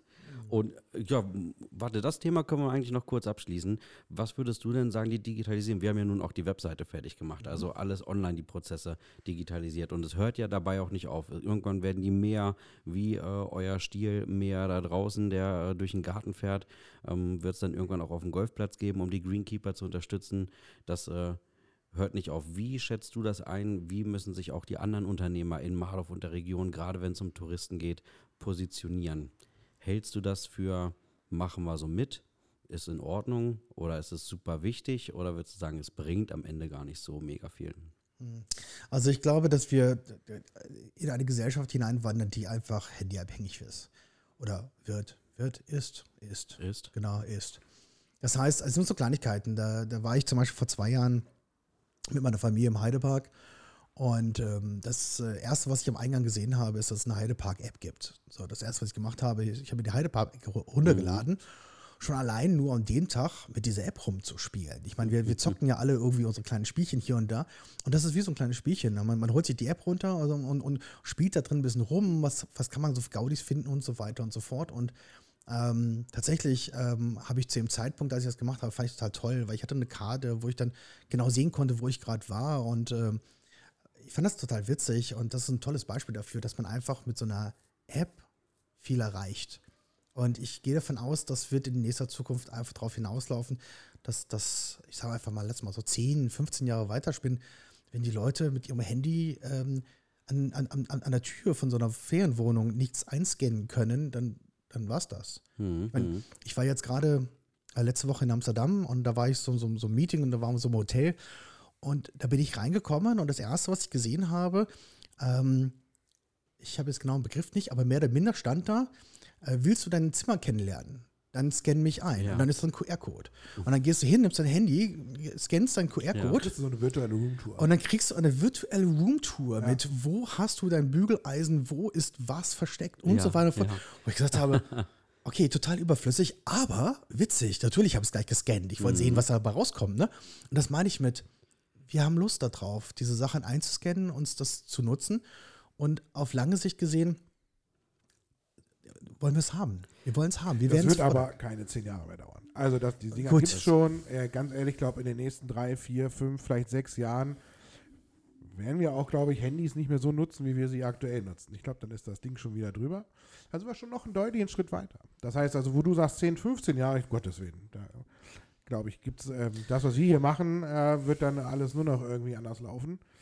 Aber da ist nichts mehr mit Handys. Ah, die Welt geht so Das geht wahnsinnig schnell. Unglaublich schnell. Mhm. Ja. Und da, dann wird so, eine, so, ein, so, ein, so ein Durchatmen wie äh, Sport machen oder auf dem Golfplatz sein eine noch wichtige Nummer sein. Und noch viel wichtiger für die Menschen werden, weil es wird noch mehr digitalisiert, noch mehr prozessoptimiert, noch mehr technikbasiert, noch mehr virtuell. Ich meine, die ganzen künstlichen Intelligenzen, die uns alle schon im Alltag begleiten. Wir nutzen sie alle schon. Ja. Äh, egal ob im Berufsalltag, jeder nutzt es schon. Mhm. Da kannst du sagen, was du willst. Jeder, ich glaube, jeder guter Unternehmer oder Mittelständischer ist drauf gestoßen und hat, nutzt es schon für sich in der einen oder anderen Form. Häufig auch falsch Anfang. oder nicht richtig. Ja, ne? das es ist ja gibt was ja anderes, wunderschöne ne? Möglichkeiten, die man damit machen kann. Ja? Du kannst coole Bilder dir machen, du kannst äh, äh, Texte, du- was du da, du kannst Mhm, Musik machen mhm. selbst. Es gibt Lieder, die sind rein von der KI gemacht. Äh, Songtext, du kannst Bücher schreiben. Es gibt Leute, die verdienen Geld damit. Die lassen von der KI Bücher schreiben und gehen, laden die bei Amazon hoch und fertig. So, das merkt keiner. Damit, ja. damit geht es vielleicht. Ne? Sonst denke ich mir so für die äh, Programmierung oder äh, viele andere Teilbereiche, der kreative Bereich, irgendwie die, ähm, ähm, die KIs, die tun ja nur so, die imitieren ja nur, aber die schaffen ja im Grunde nichts Neues. Sie schaffen nur Sachen, die irgendwie abgewandelt sind von bereits bestehenden äh, kreativen Werken. Das heißt, der eigentliche kreative Kopf war auch alles, was Midjourney angeht, war irgendwann mal ein Mensch, der die Richtung erfunden hat. Ob es ein Picasso war, der eine gewisse Stilart erfunden hat. Ähm, und das wird einfach imitiert durch diese ganze Geschichte. Noch, das ist ja erst der Anfang. Noch, Ja, ja. das ja, ja dann immer haben wir die, oh, das ist dann sehr philosophisch, dass dann die Singularität, wenn sich anfängt, die KI oder der Computer selber fortzuentwickeln, dann haben wir ein Problem, dann sind wir nämlich bei Terminator angekommen. Jawohl, jetzt mal Aber- Also so. g- grundsätzlich, ich glaube, wenn der Zeitpunkt kommt, dass die KI für uns denkt und nicht unser Denken optimiert, dann haben wir ein großes Problem. Also zurzeit finde ich es ganz schön, die KI ist eben dafür da, um das, was wir denken, zu optimieren. Und das finde ich gut. Sei es jetzt, um Texte zu optimieren, um Newsletters zu optimieren, um und so weiter und so fort. Das finde ich total toll. Genau, ja. Auch sie so eine- unterstützt er. Ne? Sie ersetzt Genau. dich nicht, Genau. aber Sie sie unterstützt unterstützt, dich. in Ja, deinem ja. Daily Business. So, und ja. wenn ich dann zum Beispiel hingehe und, und, und reintippe, du, ich brauche jetzt mal eine, ja, was ich, äh, Geburtstagsgruß für meine Mutter, die jetzt, äh, was ich, 66 Jahre alt geworden ist und ich Mhm. brauche das als Reim und dann kriege ich dann auch einen Reim, der ganz witzig ist und ganz gut passt, aber trotzdem habe ich ja gesagt, was ich haben möchte. Und das meine ich mit, der unterstützt dich dann dabei auf dem Weg zur Findung und du kannst das ja auch nicht eins zu eins auf kopieren, du musst ja schon durchlesen, was Ja. da steht. Aber in dem Moment, wenn es unser Denken abnimmt, Gott bewahre, ich hoffe, dass ich da in einem Berufsstand bin oder zumindest irgendwo Richtung Altersheim unterwegs, wo das Denken für mich nicht mehr bezahlt werden muss. Das, ich glaube, das geht uns allen so. Wenn Aber jetzt sind wir so ein bisschen abgekommen vom Thema. ja, nur ein bisschen. Nur so ganz bisschen. Also Naja. wenn, wenn das soweit ist, ganz kurz zum Abschluss dann noch, wird es eigene Berufe nur fürs Prompting geben, nämlich nur Leute, die den ganzen Tag diese Prompts dafür schreiben. Prompts sind am Ende die Ausdrücke, die du in diese KI reingibst, um eine gewisse Ausgabe herauszubekommen. Ne? Also da wird es eigene Leute geben, die sich Die nur das machen, ja. darum kümmern. Ne? Ja, aber das muss man sich vorstellen, was, wie viele Arbeitsbereiche man heute mit KI ersetzen könnte. So, auf der einen Seite darf man nicht vergessen, wir haben Personalmangel in nahezu allen Bereichen. Also von daher wäre das in vielen Bereichen dringend notwendig, weil wir da keinen haben. Aber wenn dieser Prozess einmal anfängt, ähm, dann werden, glaube ich, viele Leute, die jetzt einen Job haben und sich sicher fühlen, plötzlich merken, wo ist unser Job hin? Der ist weg, der ist, der ist Das aufgelöst. geht natürlich nicht in jedem Job, ja, aber in Ja, vielen ich- ich Bereichen, sag- also Gastronomie ist ein gutes Beispiel. Da, Da gibt es schon, die, nö, da gibt es aber schon diese typischen Bedienroboter, die laufen schon rum. Fahr mal in den Rohrbach, dann fährt schon ein Ding schon rum. Ja, aber, ich Und mein, er be- begütigt aber lass, lass Das dir mal die ja komplette. Transport- und Bewegungs-, also jetzt Eisenbahn, Auch das Busfahrer. LKW-Fahrer, Genau. Taxifahrer, äh, äh, einfach mal als ein Beispiel, ne, das, was, was, was einfach wegfallen kann. Und ich meine, das ist, äh, und alles, was dir per Mail geantwortet wird, kann eine KI irgendwann auch. Das heißt, die ganze Verwaltung von, von Versicherungen und Banken und so fort, es ist, ist gigantisch, was da möglich wäre, wenn die KI. Aber auch gleichzeitig beängstigend. Ja, jetzt sag ich noch, das ist, das ist aber- mega beängstigend, was, was da auf uns zukommen könnte. Also von daher auf der einen Seite, ja, freue ich mich auf ein bisschen Unterstützung für den Arbeitsmarkt, der kann das gebrauchen. Aber auf der anderen Seite, Gott bewahre, das äh, wird, glaube ich, nicht enden. Und dann ändert sich die Welt dramatisch. Und zwar schnell, noch schneller, als wir denken. Also das, Ja, äh, aber jetzt wollen wir nicht zu schwarz sehen. Nicht Nee, so nee, nee. Aber es gibt ja auch, äh, wir, wir machen jetzt mal so einen, so einen allgemeinen Kniff und gehen, Mhm. mal, gehen mal raus vom Golfplatz, gehen mal auch raus aus Mardorf Mhm. und gehen mal in die Medienwelt rein, ganz kurz. Denn, Okay. ja, das ist- passt sogar ganz gut, weil wir hatten letzte Woche das große Thema Geocaching hier mit äh, Ja, Tobi. geil. Ähm, du bist auch Geocacher oder warst es? War, ähm, hast ja. du auch eine Zeit lang betrieben mit deinem Sohn. Ähm, es gab ja auch mal am Golfplatz einen schönen Geocache und sowas, so, so ein Multi. Und jetzt gibt's, ähm, das war ganz spannend, denn am ähm, Dienstagabend haben zwei Entertainer äh, gegen ProSieben gewonnen, nämlich Joko und Klaas. Das habe ich nicht gesehen, aber die kriegen dann immer ihre 15 Minuten Sendezeit, was sie da machen dürfen, was sie wollen. Jetzt haben die am Mittwoch announced, dass es eine Schatzsuche in Deutschland gibt. Die haben sie gestartet. Und jeden Abend gibt es 10 bis 15 Minuten lang auf ProSieben ein Rätsel, was du lösen musst. Dieses Rätsel ist aber unfassbar schwer. Also ich habe, glaube ich, erst eins gelöst. Also ich glaube, ich habe es gelöst. Das kannst du ja nicht mal sicher sagen. Und dann wirst, kannst du diesen Koffer finden. Also du kriegst dann Zahlencodes. Die kannst du, die müssen an bestimmte Stellen. Und du musst einen Längen- und einen Breitengrad Genau. damit ermitteln. Genau. Und dann, wenn du dann liegt, steht da ein Koffer mit einer Million Euro drin. Kann jeder mitmachen, aber diese, also da wäre eine KI mal interessant, wenn du diese ganzen Rätsel da eingibst, ob die KI die löst. Also witzig Nur mal ist so. auch, Daniel, dass, äh, das werden die sicherlich auch vorher in die KI eingegeben haben, zumindest mal in Chat-GPT, um mal zu gucken, was kommt da raus. Kommt die richtige Lösung raus oder nicht? Also, Ne? mit Sicherheit, bei einigen schon. Also, Äh, witzig, dass genau das jetzt auf einmal losgeht. Ich habe es vorher nicht mitgekriegt, nachdem wir auch über die Osterjagd gesprochen haben, Ja. die wir dann von neulich im Mardorf mal machen wollen. Gut, da ist jetzt natürlich keine Millionen Euro drin, aber mega. Also ich finde sowas super interessant. Hast du das mitgekriegt, Stuart? Nee, also tatsächlich nicht. Ähm, ich muss auch gestehen, dass ich das ähm, Joko und Klaas zwar kenne, aber nur am Rande gucke. Meine Frau ist da großer Fan von. Ähm, aber das hat sie mir auch nicht erzählt. Geocachen, also mal kurz. wahrscheinlich, weil sie den Koffer schon gefunden haben. Ja, wahrscheinlich. wahrscheinlich ja. Mal- aber um es korrekt, korrekt darzustellen, also meine Tochter ne, und ich äh, und mein Sohn, also auch meine Frau, wir waren alle zusammen und Geocache unterwegs. Äh, ich glaube, äh, wir haben irgendwas mit fast 3000 Geocaches äh, in, in, in, in, in ganz Europa gefunden. Also wir haben teilweise Urlaube gemacht in Gebiete, wo es eben schöne Wanderwege gibt und äh, wo man Geocache finden kann. Es gibt tatsächlich für eine Familie nichts Wichtigeres, finde ich persönlich, als äh, mit den Kindern was zusammen machen. Gemeinsame Zeit. Und es ist so verdammt schwierig, nach Sachen zu suchen, die man zusammen machen kann, die nicht ein heilloses Vermögen kostet. Also, ich sag mal so einfach mal als Beispiel, wenn du jedes Wochenende mit deiner Familie in Zoo gehst, dann brauchst du eine Jahreskarte, sonst kannst du dir sowas einfach gar nicht leisten. Und ähm, von daher, ähm, unabhängig davon, dass Golf sehr praktisch dafür wird, äh, kann man auch wunderbar mit der ganzen Familie zusammen machen und zusammenspielen. War Geocachen tatsächlich für uns äh, die, die äh, Alternative. Wir haben viel Geocaches zusammen gemacht und es hat einfach einen riesen Spaß gemacht, äh, vor dem Bahnsee zu stehen und zu gucken, wo denn hier ein See sein soll. ähm, aber der Geocache hat uns direkt hier hingeführt. Also das hier ist der Bannsee. Ne, Also solche Sachen, also das Schöne am Geocachen ist ganz einfach, du findest einfach Orte, die du sonst nie besuchen würdest. Ich habe Definitiv. tatsächlich durch Geocachen das erste Mal, ich nenne es mal die moorseitige Abbauterrasse ähm, hinter Mardorf kennengelernt. Das war so das erste Mal, dass ich irgendwo hinter die Kulissen geguckt habe und festgestellt habe, dass äh, neben der Moorstraße ja hektarweise einfach nur Freifläche ist, ohne irgendwas. Du denkst einfach, Alter, was ist denn hier los? Was ist denn hier passiert? Ähm, und da wohnte ich schon zehn Jahre in Mardorf und kannte das gar nicht. Ja. Also ich glaube, das wissen heute immer noch ganz, ganz wenig. Ihr müsst euch das mal wirklich mal auf Google Earth angucken, wie das links und rechts, also speziell. Oder einfach hinfahren ist besser. Ja, oder hinfahren, Oder ne? hinfahren, ja. Genau, am besten kommt man da tatsächlich von der Schnerener Seite aus ran. Äh, weil von der Mardorfer Seite ist tatsächlich viel Moor in der Ecke. Auf einer Schnerener Seite kann man echt mit dem Auto relativ weit ran oder man macht mal einen Spaziergang. Oder es Und- gibt auch Moorführungen. Das nochmal als Tipp. Es gibt von der SMT organisiert Moorführungen Ja, durchs, cool. äh, durch äh, dieses ganze Gebiet. Da kann man sich anmelden auf der Seite der SMT, wenn man so Moorführung mal machen will. Da wird das auch äh, übrigens erklärt. Habe ich aber auch erst später gefunden, aber es gibt es tatsächlich. Ähm, glaube einmal im Monat, also ganz spannend. Ja.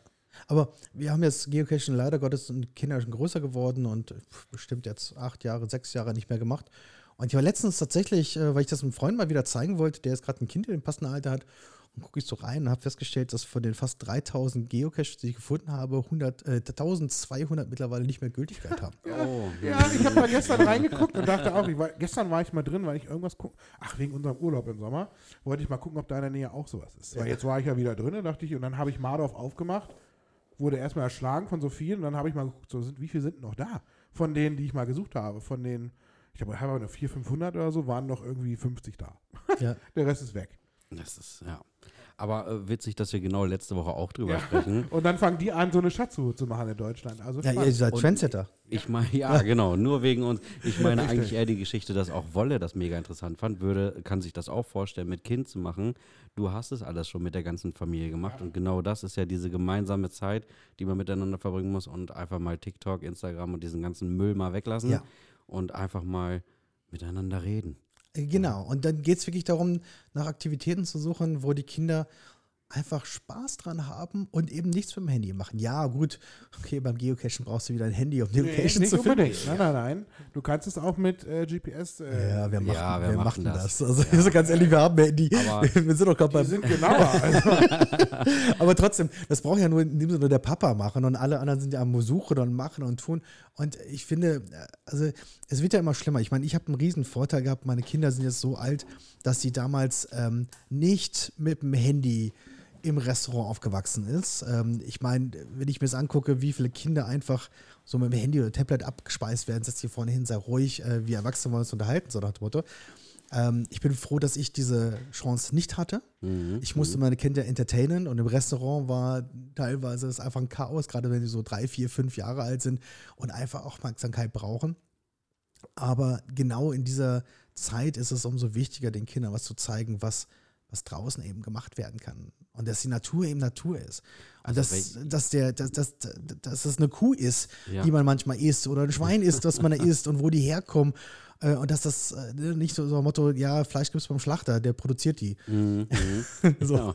Und Hotdogs wachsen auf den Bäumen. Ja, genau. Ja, aber jetzt ist ja eine schöne Sache, zu einem Spaziergang die Kinder zu überreden, ist ja viel schwieriger, als jetzt den Spaziergang aufzuwerten Genau.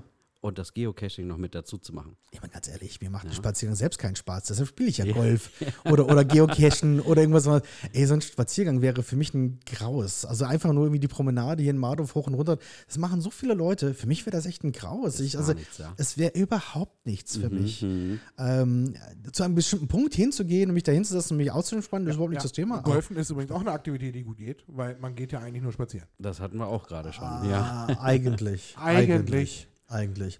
Also, ich meine, so, das ist, finde ich so spannend. Ne? Die Leute sagen ja, Golf ist ja nur ein Spaziergang. Das ist ja eigentlich total langweilig. Ne? Aber spätestens, wenn die die ersten Mal so 50 Bälle auf der Drive Range aber weggeknüppelt haben und plötzlich feststellen, dass sie am nächsten Morgen Muskelkater haben, Ja, ja. ähm, es war spannend. Und wenn man so eine Runde Golf spielt, also eine Runde Golf spielen ist genauso, als wenn ich von Mardorf nach Neustadt Spaziergang mache. Das ist schon. Äh, Das ist gigantisch und äh, das mache ich in meiner Freizeit freiwillig und merkst noch nicht mal. Das war das Schöne. Äh, Deshalb nochmal, also spazieren gehen, nein, Golf spielen, Golfcashen und ähnliches ja, weil eine Aktivität dabei ist. Und dann, dann kann man sich wunderbar immer noch mit seinen Freunden auf der Runde oder beim Gegenstand unterhalten und man hat ja so wahnsinnig viel zu quatschen und hat trotzdem ein Ziel vor Augen. Und ähm, das macht es für mich so viel angenehmer. Kann man das eigentlich verbinden? Golf und Geocaching? Also, Na, wenn wir jetzt anfangen, auf dem Golfplatz auf jeder Bahn einen Geocache zu legen. Also vom, Prinzip, fehlte ja vom, noch, vom ja. Prinzip schon, weil ich meine, grundsätzlich bist du ja schon dabei, deinen Ball zu suchen. Reicht das Ich nicht? sowieso. Also man sucht ja schon seinen Ball und das, das reicht doch, dass die Leute ja noch aber ein mehr suchen müssen. Leid von hinten drängelt, weil du irgendwo einen Geocache auf A2 rechts im Gebüsch suchst. Ja? Und dann noch mein Ball. Ja, genau, Nee, richtig. nee, nee, das muss Richtig. nicht sein. Also ich, ich fand das damals echt total toll, als du damals den, den Geocache in, in, am Golfplatz gemacht hast. Das fand ich total toll. Ich bin sofort losgestürmt, weil ich gedacht habe, oh, hoffentlich hat er es so angelegt, dass die Leute nicht irgendwo in Gefahrenbereich hineinlaufen, ähm, was die Golfer angeht. Also für die Leute, die einfach mal einen Spaziergang um die Golfanlage machen. Wir haben auf und um die Anlage und durch die Anlage haben wir Spazierwege angelegt, da könnt ihr gerne mal durchlaufen. Wenn ihr irgendwo steht und ähm, irgend so ein Golfer wird plötzlich panisch und fängt an zu schreien und zu machen und zu dann macht er das nicht, weil er euch nicht mag, sondern weil ihr gerade genau da steht, wo er hinschlagen möchte. Und wenn so ein Ball dann bei euch einschlägt, dann wollt ihr nicht da stehen, wo der es gerade hinschlägt. tut richtig. Richtig. Also ne, nehmt das jetzt nicht so böse, wenn der so ein bisschen rumbrüllt. Der will einfach nur euch schützen, weil er äh, Angst hat, euch zu treffen. Ähm, natürlich könnte man das auch leise und gemütlich machen, aber das würde ja bedeuten, dass er die 300 Meter zu dir hinlaufen müsste und mit dir reden müsste. Das tun sie natürlich nicht. Sie bleiben da stehen und, und rufen dir zu, da geht doch mal weg. Ähm, also bleibt lieber auf den Wegen oder, oder unterhaltet dich mit dem Golfer, der euch vielleicht mal mitnimmt auf die Runde.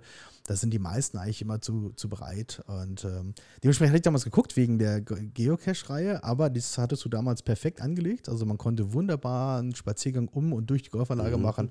Alles über öffentliche Wege. Wir Alles- haben ja ganz viele öffentliche Wege da. Ja, ja. Jetzt hast du aber nicht gesagt, also wenn jemand vorruft, dann bitte den Kopf schützen. Ja, also vor ist so das, das Wort, äh, eigentlich heißt es Vorsicht. Oder for auf Englisch eigentlich anders geschrieben. Mit F O Ich habe E, ehrlich gesagt keinen Einfach nur blassen- runter. Genau, ich habe keinen Personalschimmer, wo das herkommt.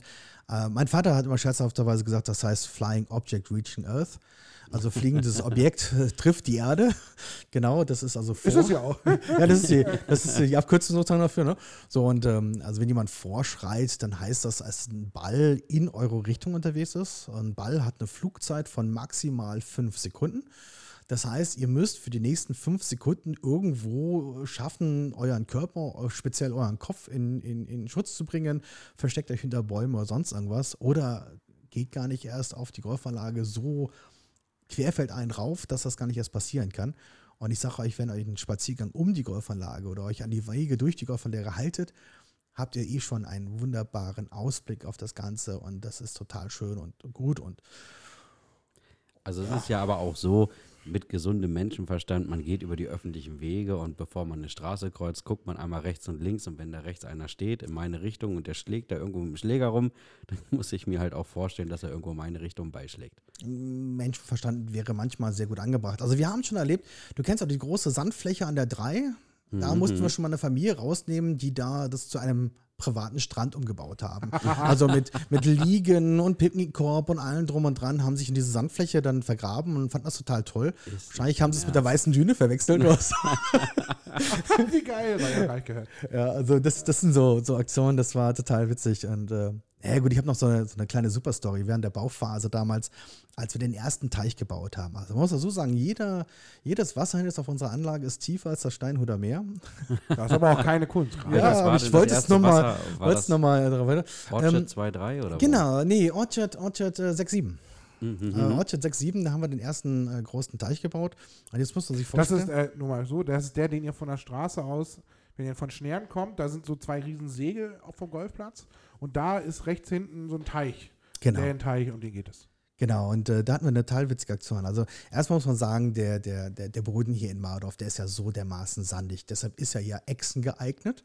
Auf der anderen Seite äh, findet ihr hier nicht viel Gewässer, außer Steinholer Meer, was auch gerade austrocknet. Aber Bansi und Co., das trocknet einfach aus, weil das Wasser einfach keine Substanz hat, irgendwie zu bleiben. Es ist einfach sandig, es geht nach unten. Mit anderen Worten, all unsere Teiche und ähm, äh, Biotope, die wir angelegt haben, sind alle mit einer Folie ausgestattet äh, damit das Wasser auch wirklich da bleiben kann, wo es hingehört. So, jetzt muss man sich vorstellen, wir haben jetzt da so ein riesen Loch gebuddelt mit, ich glaube, vier Meter Tiefe, keine Ahnung, Durchmesser 15 Meter, Länge fast 20 Meter, also größer als ein Swimmingpool in dem Sinne, was man jetzt von, von Balneon oder so kennt. Ich habe keine Ahnung, wie groß die Dinger da sind, aber egal. Also ein Riesending mit vier Meter Tiefe und jetzt kommt äh, die Mannschaft an und will diese Folie reinlegen. Und diese Folie wurde dann damals äh, gleich von vornherein in den richtigen Größen und Maßen zurechtgeschnitten geliefert. Und dann fährt so ein LKW an die Seite und dann fängst du an zu ziehen und ziehst das Ding vom LKW gleich durch den Teich durch auf die andere Seite. Und das macht man nicht mit zwei Leuten, sondern eher so mit zehn Leuten. Ne, So eine Folie ist nicht schwer, aber nicht leicht. Naja, und dann kam die Situation, genau die Situation, LKW fährt vor, zehn Leute gehen ran, packen die Folie an und fangen an zu ziehen, kommen an den Rand des Teiches an und sehen gerade zwei Leute im Freilichtsport. Und da, haben sie die Folie oben drüber gezogen Ja, oder? Die liegen da immer noch.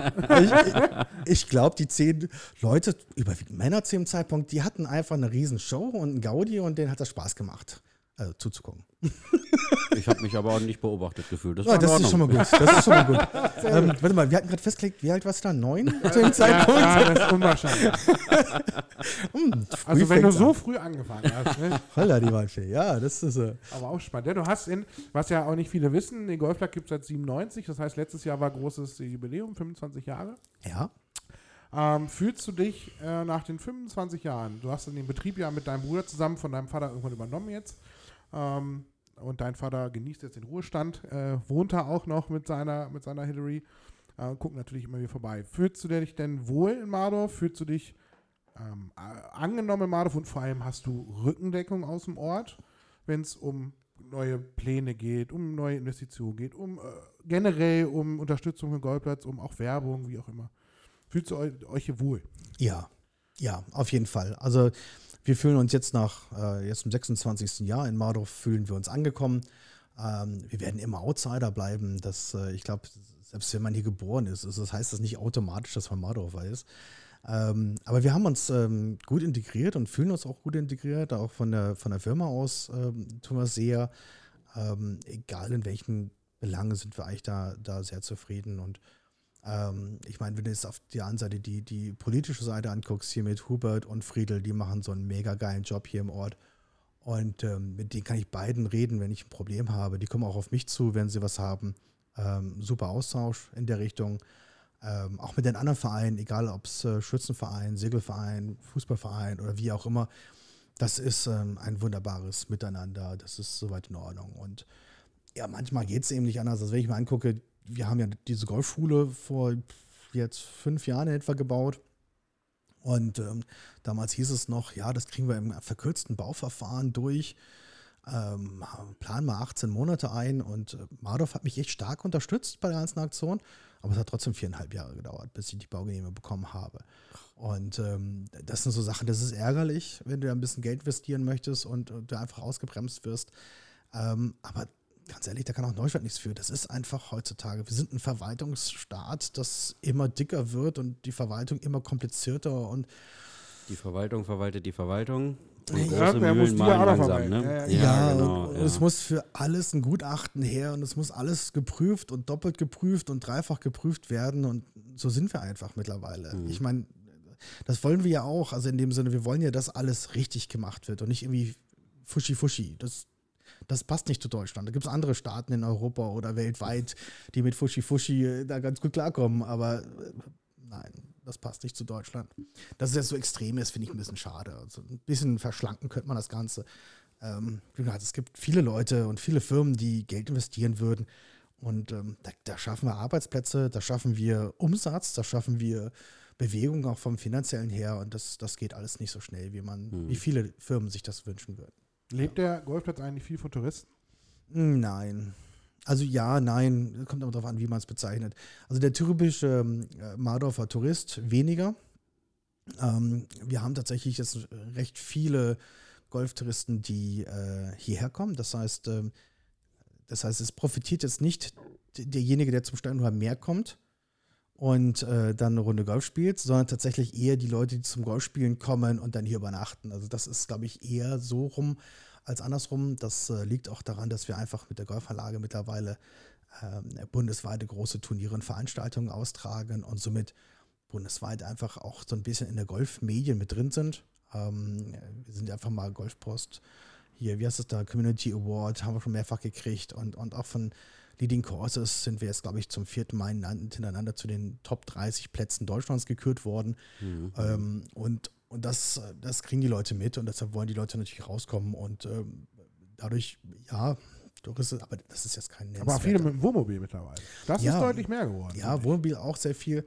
Aber trotzdem, ich sag mal, wenn ich mal alles zusammen addiere, würde ich sagen, dass wir vielleicht, was ich, 15 Prozent unseres Umsatzes maximal mit Leuten tun, die nicht bei uns Mitglied sind. Mhm. Also, also am Ende profitiert eigentlich Mardorf viel mehr von dem Golfplatz, also der Golfplatz von Mardorf, weil, also ist aber automatisch so, weil natürlich, ja, außer mal die Golfer, die aus dem Ort kommen. So, die nehmen wir mal, die sind gut für uns, äh, für euch. Ja. Aber es sind natürlich viele, die jetzt im Wohnmobil kommen, wo du sagst, das sind so Touristen, die nur Golf spielen wollen, also die einfach nur wegen der anderen kommen, aber die fahren dann nachher nicht unbedingt nach Hause sondern die fahren danach schon vielleicht nochmal ins Meer einen Kaffee trinken oder irgendwo was essen im Fischerstübchen. Ja, verbinden das. Ja. verbinden das und somit profitiert Marlow natürlich wieder äh, gleichermaßen davon. Ja, ja. Das heißt, so eine Golfanlage ist schon eine riesen Aufwertung für den Ort. Ja, nicht nur das, also da redest du ja vom Tourismus, ja, hast recht, aber auf der anderen Seite Lokaltourismus, wenn du es mal so für Marlow betrachtest, äh, ich meine, wir haben 1400 Mitglieder.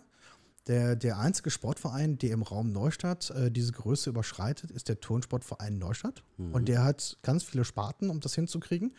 Wenn du da die einzelnen Sparten nimmst, sind wir mit Abstand der größte Sportverein im ganzen Raum Neustadt. Und wir ziehen die Leute, also unser Einzugsgebiet ist eine halbe Stunde Fahrt. Das heißt, wir ziehen die Leute aus Neustadt, Funsdorf, Nienburg, ähm, Garbsen, mhm. ähm, bis an die Grenze zu Langenhagen ziehen wir die Leute hier zu uns her, die dann bei uns eben Golf spielen. So, und wenn ich eine halbe Stunde Antwort habe, ist klar, dass ich dann auf dem Weg nach Hause meinen Einkauf noch erledige oder jenes noch mache oder welches noch mache ja. oder wie auch immer. Das heißt, ich kann mir sehr gut vorstellen, also ich meine, Lora habe ich, egal wann ich da war, habe ich immer irgendwelche Golfer da vor der Tür stehen sehen, die irgendwelche Kuchen da abgeholt haben. Ähm, also von daher ist das ja auch eine ganze Menge und ähm, es ist ja einfach auch viel. Ich meine, wir dürfen nicht vergessen, Golf ist mittlerweile ein so großer Sport geworden. Das ist gigantisch. Äh, wir sind jetzt äh, sportverbandstechnisch, sind wir siebtgrößter Sport in Deutschland. Das, das ist schon nicht wenig. Und vor allem sind wir aktuell einer der ganz, ganz wenigen Sportarten, die nicht verlieren. Also wenn wir jetzt mal über ein trauriges mhm. Thema sprechen wollen, dann ist es der Rückgang des Sports in Deutschland. Also der Gesamtsport in Deutschland hat teilweise jährlich zweistellige Rückgangszahl. Das heißt, 10 Prozent und mehr verlassen den Sportbereich. E-Sports mal weggelassen. da finden wir sie wahrscheinlich alle wieder. Aber ähm, das heißt, der, der, der, der typische Deutsche geht nicht mehr irgendwo in einen Sportverein und aktiv äh, oder, oder betätigt sich irgendwie aktiv. Ja, ich ja. glaube, Fitnessstudios sind wahrscheinlich ausgelassen.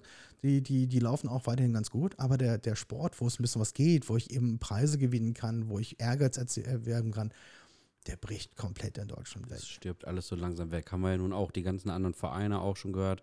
Und auch wenn es Sportverein ist, ne, ob es der Tennisverein ist hier im Mardorf oder sowas, alle ja. klagen über Rückgang. Ähm, es ist einfach so. Ne? So, und deshalb, sagen wir, in Deutsch, äh, in, im, im Golfbereich haben wir den Riesenvorteil, wir halten unsere Stellung. Also mhm. wir haben immer so mal plus 1% bundesweite äh, Steigerung, mal minus 0,5.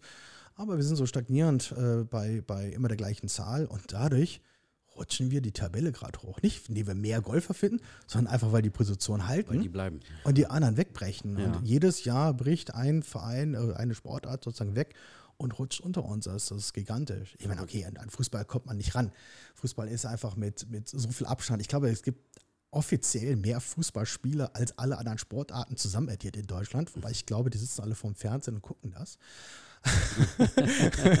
die sind im TSV, damit die sie gemeinsam genau. Fußball gucken können. Ja, die, also ich kann Spieler, ganz klar. Sind, genau. äh, also auch jetzt hier im Ort gibt es natürlich Fußballer, aber äh, im Verein sind garantiert viel, viel mehr, als wirklich aktiv sind. Aber egal, das ist ja, ist ja schön und ähm, deshalb finde ich das so wichtig, dass, dass auch Sportarten wie, wie Golf einfach ihre Position halten. Und wir tun ja auch wahnsinnig viel für Jugend. Ihr habt ja beim letzten Mal beim, beim Segeln gesagt, dass hier der Segelclub ja auch um die 120 Jugendliche hat. Wir haben es ebenfalls. Und äh, die werden betreut, die werden gemacht und getan und, und subventioniert. Und also wenn ich mir angucke, Golf spielen für ein, für ein achtjähriges Kind, liegt, glaube ich, in Summe bei 120 Euro Jahresbeitrag, inklusive Training und all, was dazu gehört. Ja. Ich meine, das ist. Das ist, man kann ja auch bis 33 oder bis 31 ist super günstig bei euch spielen. Ne? Also man kann grundsätzlich günstig bei uns spielen, wenn man das im Vergleich setzt. Ne, man muss immer sagen, was, was, also, was ja, also wenn okay, ich, was, ja. also Golf ist und bleibt ein Luxussport. Okay, sagen wir mal, mhm. packen wir es auf den Tisch. Es ist ein Luxussport, es ist ein Luxussport wie Reiten, wie Segeln, wie Motorradfahren, wie Skifahren oder ähnliches. Du wirst Golf nie und nimmer mit Volleyball vergleichen können. Das geht mhm. einfach nicht. Das ist einfach nicht denkbar. Wobei, wenn Volleyball irgendwann die tatsächlichen Kosten der Halle tragen müsste, vielleicht doch wieder, aber die werden ja alle subventioniert. Aber es ist eine Luxussportart und ich würde sagen, unter all den Luxussportarten gehört Golf mit zu den günstigsten, die wir sozusagen auf dem Markt haben, mit denen man arbeiten kann. Und ähm, da werden die jungen Leute natürlich mehr subventioniert. Das heißt, also wir haben eine Staffelung bis zum Alter von 33, wie du gesagt hast wo äh, die Leute so äh, jede oder alle vier Jahre mehr zahlen müssen und erst mit drei, also ab ihrem 33. Geburtstag müssen sie den normalen Beitrag zahlen, weil wir einfach sagen, mit 33, egal was, du hast deine Familie gegründet, du hast dein Häuschen gebaut, wenn du eins bauen wolltest. Ähm, du hast zumindest deine Karriere so weit abgeschlossen, dass du dich gefestigt hast und ein vernünftiges Einkommen hast. Und ähm, ab dem Zeitpunkt äh, weißt du auch, dass du wahrscheinlich dein Mardo verbleiben wirst. Das ist ja mhm. vorher noch alles ein bisschen sprunghaft. Und ähm, ja, ab dem kann man sich den normalen Sold eben leisten. Woran liegt das jetzt, dass gerade diese Sportarten, wie du hast es jetzt, wir haben es von Friedrich gehört, ähm, die Segler haben 120 Kinder, ähm, tun mega viel für die Kinderarbeit. Beim, auf dem Golfplatz ist richtig was los. Und wie sieht das aus in den anderen Vereinen? Ähm, sind die einfach nicht mehr so attraktiv? Es, spielt man einfach nicht mehr so gern diese Sportarten? Ist es mittlerweile ein bisschen ausgelutschter? Dauert es jetzt fünf Jahre und dann werden sie auch wieder populär? Ähm, oder, weil wir sprechen jetzt schon die ganze Zeit von dieser leichten Verschiebung. Ähm, die Leute wechseln oder gehen raus aus ihrem Sportverein, wo sie vorher Sport gemacht haben, wechseln woanders hin. Golfplatz bleibt immer so stagniert, bleibt gleich. Ähm, woran liegt das? Einfach an der Attraktivität, dass ich gerade Tischtennis ist jetzt einfach gerade nicht in. Es dauert wieder drei Jahre. Nein, das ist wieder so ein Hype. Nein, das, das ist es, glaube ich, nicht. Ich meine, zum einen liegt es ein bisschen daran, dass, dass äh, viele Sportarten Mannschaftssportarten sind. Manche Sportarten haben einfach das Problem, ich sag mal, wir, wir nehmen jetzt einfach mal so ein, so ein, was ich, Fußballclub oder wie auch immer. Und da habe ich jetzt meine elf Stammspieler und vielleicht noch sechs oder sieben Reservespieler, keine Ahnung, wir sind 20 Leute. Und jetzt ziehen im nächsten Jahr davon drei weg und sechs kriegen Kinder und, und drei weitere haben jetzt nicht mehr so einen Ehrgeiz, Vollgas zu geben. Mhm. So, dann bricht plötzlich das ganze Ding zusammen und es finden sich nicht genug Leute, um so eine Mannschaft zu bilden. Und plötzlich bricht die ganze Mannschaft weg. Ähm, das ist der Vorteil zu Einzelsport, äh, bei Einzelsportarten. Einzelsportarten kann ich eben spielen. Und ja, wenn, wenn ich mal pausieren muss für ein, zwei Jahre, dann pausiere ich eben mal. Und dann sage ich meinen Golffreunden, du, äh, ich komme in zwei, drei Jahren wieder oder wir treffen uns trotzdem auf ein Bier. Ähm, aber am Ende des Tages mache ich mal eine Pause und kann dann später wiederkommen, wenn ich mehr Zeit für, für, für mein Hobby habe. Ähm, das ist ein Problem auf der einen Seite. Und auf der anderen Seite, auch im Golfbereich, arbeiten wir mit Mannschaftssport. Äh, da spielt zwar jeder sein Einzelergebnis, aber trotzdem ähm, ähm, führen diese Einzelergebnisse zum Teamergebnis und dann sind wir sozusagen, dann tritt einfach mal, was ich nenne es mal hier, so ein Lokalderby Mardorf gegen Rehburg an. Ne, so, so Art. Und ähm, da läuft es darauf hinaus, dass die neue Gesellschaft sich immer weniger äh, committen möchte. Also verpflichten. Weil es sind da, Mhm. man hat ja seine sechs, sieben, acht Punktspiele im Jahr, zu denen ich dann auch Zeit haben möchte. Ist das, ich melde mich zu dieser Mannschaft und bin jetzt Teil dieser Mannschaft. Und selbst da merken wir, dass wir von Jahr zu Jahr ein bisschen Mannschaften abmelden müssen, weil wir es nicht schaffen, dass diese zehn Leute sagen, yo, ich spiele achtmal. Ja. Sondern es kommt, na, ich spiele, wenn es vielleicht passt und gerade zu dem Zeitpunkt ich wirklich nichts anderes vorhabe und meine Frau mich dann lässt. Oder mein Mann mich dann lässt. Verstehst du? So, dass dieses, dieses Commitment ähm, ist nicht da. Und ähm, das ist beim Mannschaftssport einfach Pflicht und notwendig in, in allen Variationen und äh, im, im Solosport eben nicht. Und ähm, das gibt uns die Chance. Und obendrauf, ich glaube, was so Marketing, Kundenfreundlichkeit und allem, was da drumran angeht, einfach Golfanlagen wahnsinnig weit vorne liegen. Also was da an, an Service geboten wird. Ich meine, allein gastronomisch gesehen, ich meine, wie viele Sportabend haben eine, eine vollwertige Gastronomie da stehen mit Essen, Trinken und allem drum und dran, das dann sechs oder teilweise sieben Tage die Woche geöffnet hat. Ähm, das das gibt es bei den meisten eben nicht. Clubheime.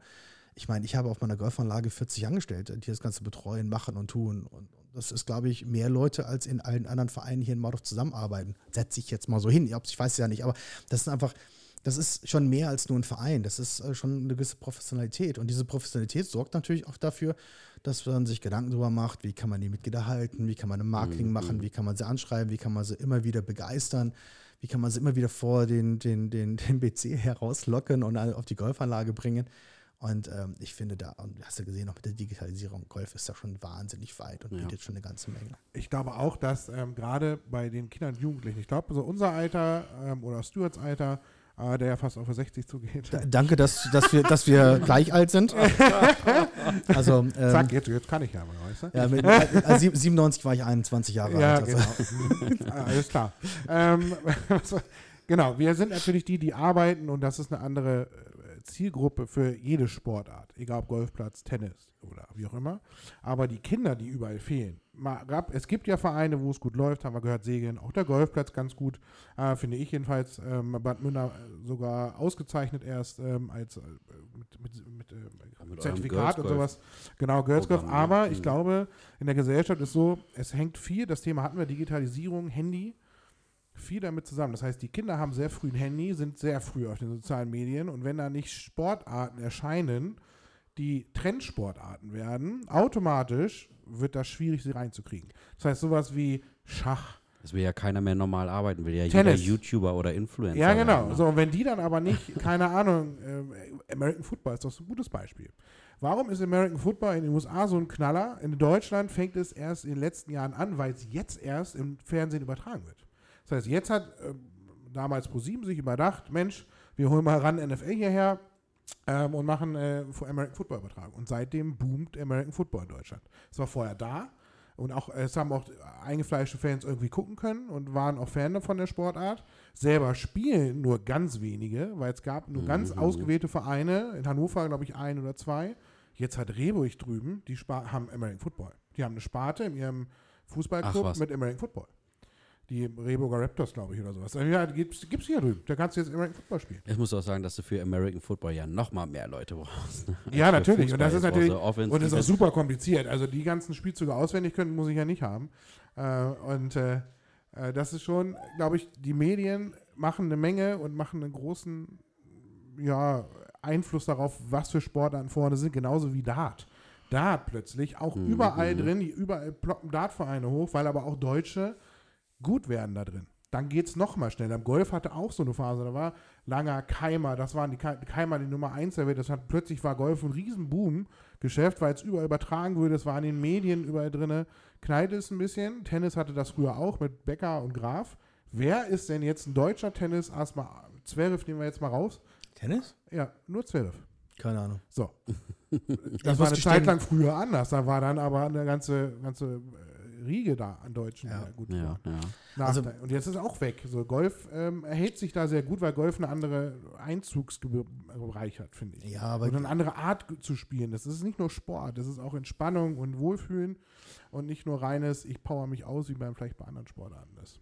Es ist, es ist schon schwierig, weil also Go- Golf finde ich immer total traurig, dass es noch nicht mal eine, eine, eine Randnotiz in, in den, den deutschen Nachrichten äh, würdig ist. Ich meine, wir müssen mal so sehen, gemäß äh, den aktuellen Zahlen vom Deutschen Golfverband spielen zweieinhalb bis drei Prozent der Bevölkerung Golf. Ähm, das ist schon weit weg von einem Elitesport hin zu einem Breitensport. Mhm. Ja, es gibt nicht viele Sportarten, die wirklich deutlich mehr ähm, äh, Spieler haben in dem Bereich. Ähm, weltweit ähm, gehört Golf äh, mit zu den meistgespielten Sportarten, weil wir logischerweise solche Sachen wie Fußball in Deutschland, Europa ganz populär, in Amerika deutlich weniger. Da kommen dann andere Ja. Sportarten durch. Aber Golf wird auf beiden Kontinenten gleichermaßen gespielt, beziehungsweise was heißt gleichermaßen? Wenn du mal so Zahlen nimmst, Deutschland 3% Bevölkerung Golf, äh, Amerika 16%, Kanada 23%, Asien 23%, England, also UK, UK 7%, also auch deutlich weniger als in den Staaten. dafür, dass es daherkommt, ist es Dafür, dass es daherkommt, ist es sehr, sehr ist- wenig. Ja, das hätte ich jetzt das- gar nicht gedacht. Ja, ja, also ich habe das auch gedacht, ist- die sind auch so bei 20. Ja, ja. also, das ist eine Vorstellung, was das in Amerika bedeutet. Also, wir haben, also einfach mal ein bisschen Geschichte. Die erste Golfanlage wurde im 12. Jahrhundert in England gebaut. Bis dato wurde schon Golf gespielt, aber es wurde, nicht schon gar nicht, äh, im 16. Jahrhundert, sorry, im 16. Jahrhundert. Bis dato wurde ein bisschen Crossgolf gespielt, aber die erste Golfanlage wurde im 16. Jahrhundert gebaut. Die Old Course oder welche? Nee, nee, nee, tatsächlich Black Heath. Black Heath. Äh, St. Andrews wurde erst 1700, schlag mich tot, 44 oder was gebaut. So, die erste Golfanlage auf dem europäischen Kontinent war Bad Homburg, 1860. Also der europäische Kontinent in Deutschland. War die erste Golfanlage damals ähm, äh, gebaut. Ähm, jetzt muss man überlegen, von 19, äh, 1860 bis heute haben wir bundesweit knapp 800 Golfanlagen. So. 1890, also 30 Jahre später, wurde die erste Golfanlage in Amerika gebaut. Mhm. Zehn Jahre später, zum 19. Jahrhundert, hatten wir in Amerika über 1000 Golfanlagen. Das heißt, Amerika hat in zehn Jahren mehr Golfanlagen gebaut als Deutschland in über 100 Jahren. Krass, oder? Ja, ja, aber ein bisschen mehr Platz dafür. Das muss man mal dazu ja, sagen. ja, ist in Ordnung, aber Jetzt trotzdem, das ich finde, Verhältnis ist also, einfach mal krass. Das stimmt, das Verhältnis ist übel. Ja. Aber Madoff hat schon, äh, finde ich, sehr starke Konkurrenzgebiete drumherum. Finde ich, ist eine der wenigen Regionen, wo so viele Golfplätze im Umkreis von einer Stunde hängen. Ja, In Hannover gefühlt was ist das, acht 16, 16 Golfanlagen. da äh, mit Rehburg noch reingenommen und was drumherum ist, Schaumburg, das ist schon viel. Ja. Das ist in anderen, wenn du Bad Münder nimmst, da ist genau einer im Endeffekt. Wenn man Hameln noch mitnimmt, vielleicht zwei. Ja, Und hier sind 16. Das ist schon viel. ja. Da darfst du Hannover natürlich nicht mitrechnen bei Bad Münder. Ich weiß, nur eine halbe Stunde Fahrt wegen Autobahn, du Lüpp. Es gibt so viele Golfanlagen in der Hannover Region. Also Hannover Region ist, ist äh, Hannover und drumherum. Ja. Also in den Boah. 16 Golfanlagen ist Bad Münder schon mit dabei. Ich glaube, das geht bis zur Grenze. Ich weiß nicht, ob Schaumburg noch dabei ist oder nicht mehr. Aber es sind rund 16 Golfanlagen, die, die wir drumherum haben. Ne? Schon. Ja. Also ja, ja. Das ist schon, das ist schon eine ganze Menge, das, das wir haben. Und ähm, Das naja. heißt, hier ist es auch natürlich nochmal deutlich schwerer, äh, sich so einen Ruf, wie Marov aufgebaut hat, überhaupt hinzukriegen. Ich meine, als Marov kam, weiß ich, dass die anderen Clubs das nicht so spannend fanden, dass jetzt plötzlich hier ein Club ist, wo jeder spielen kann, wo es deutlich günstiger ist, wo jedermann willkommen ist. So, das fand Rehburg oder Hannover oder wer auch immer, das fanden die alle nicht toll. Weil jetzt der Elite-Status wurde ja angekratzt am Ende. Ähm, oder dieser Reichensport-Image wurde ja im Endeffekt angekratzt in dem Moment und wurde mal aufgebrochen. Ähm, und es hat ein bisschen gedauert, aber sie sind irgendwann alle nachgezogen, weil sie gemerkt haben, oh, was Mardov hier macht, das funktioniert ja. Äh, lass uns mal losfeuern. War ja lange euer Claim. Ist es denn immer noch so? Golf für jedermann? Also ich, ich muss jetzt ein bisschen aufpassen, nicht, dass ich dann äh, hier, hier Shitstorm von allen anderen Golfverlagen kriege. Also die machen auch alle einen ganz guten Job, ja. also machst du nicht alle nieder.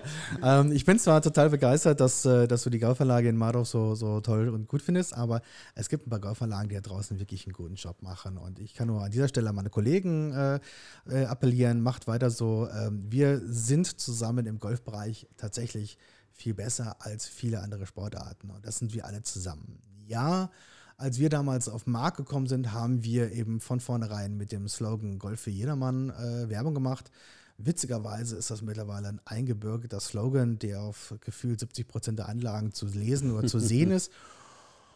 Ob das Zufall ist, oder von uns effektiv abgeclaimt worden ist, ich weiß es nicht. Ähm, auf jeden Fall waren wir de definitiv einer der ersten, die in diese Richtung gegangen sind. Wir sind jetzt ein bisschen davon weggegangen, weil es eben fast alle nutzen und mhm. nutzen eher jetzt ein bisschen den Claim Golf für die ganze Familie, weil wir eben feststellen, auch ich als, als Vater, wie schwierig das ist, mit seinen Kindern, egal in welcher Altersklasse sie sind, etwas zusammenzutun. Egal ob es Tanzen ist oder, oder Fußball oder Volleyball oder wie auch immer. Man hat immer das Problem, dass man als, als Elternteil natürlich besser ist als das kleine Kind. Und irgendwann ist das kleine Kind besser als du. Aber mhm. dass man wirklich auf einem und gleichen Level spielen kann, ist nahezu unmöglich. Und von daher äh, hat man auch unterschiedliche Trainingszeiten und so weiter und so fort. Und das ist schwierig. Und du kannst jetzt nicht einfach zur Turnhalle gehen und sagen, ich möchte jetzt mit meiner Familie ein bisschen Volleyball spielen. Das geht ja nicht. Das heißt, du hast ja, ja Trainingszeiten. Ja. Und äh, von daher ist, ist äh, Golf eben einer der wenigen Sportarten, wo man wirklich sagen kann, ich kann mit meiner ganzen Familie anfangen und äh, jederzeit mit meiner Familie spielen. Egal, ob der eine mehr Bock oder der andere weniger Bock hat, kann es eben sein, dass der eine sagt, ich bin sechsmal die Woche auf dem Platz und der andere sagt, einmal im Monat reicht mir. Und trotzdem können die, wenn sie diesen einmal im Monat zusammenspielen, eben Spaß haben. Mhm. Und ähm, es kommt da nicht auf die Leistung an. Das ist natürlich ist der einzige Gegner auf der Golfanlage immer man selber. Man versucht besser zu sein, als man das letzte Mal gespielt hat. Das ist das Ziel. Ähm, und man hat zum Glück dieses Handicap-System, welches ein, ein, so ein bisschen das, den Ausgleich schafft zwischen den Spielern. Das heißt, ich kann jederzeit mit, mit jedem, der seit einem halben Jahr dabei ist, kann ich äh, in Wettkampf treten und ich glaube, die würden mir regelmäßig den, den Hintern versäulen.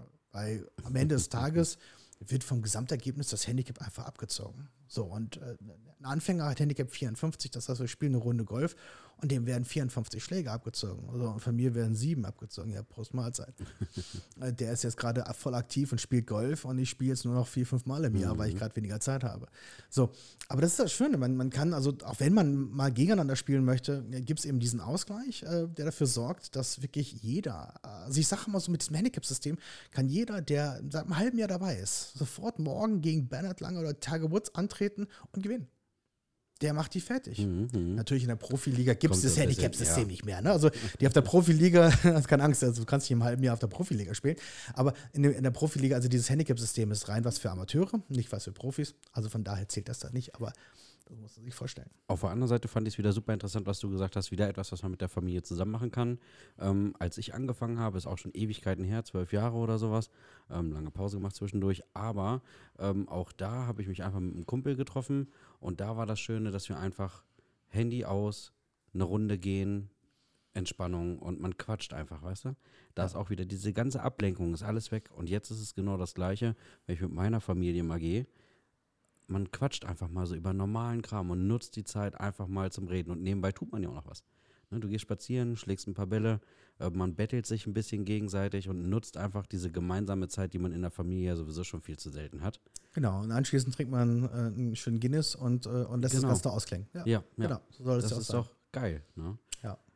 Wunderbar. Das waren doch schöne, schöne, schöne Worte hier, so Richtung. Ich gucke mal so ein bisschen auf die Uhr. Wir sind schon bei anderthalb Stunden, also ja. äh, ist schon ein bisschen länger. Aber. Ich, ähm, ich, ich, wusste schon, dass ich auf Toilette muss, aber es ist auch nachher.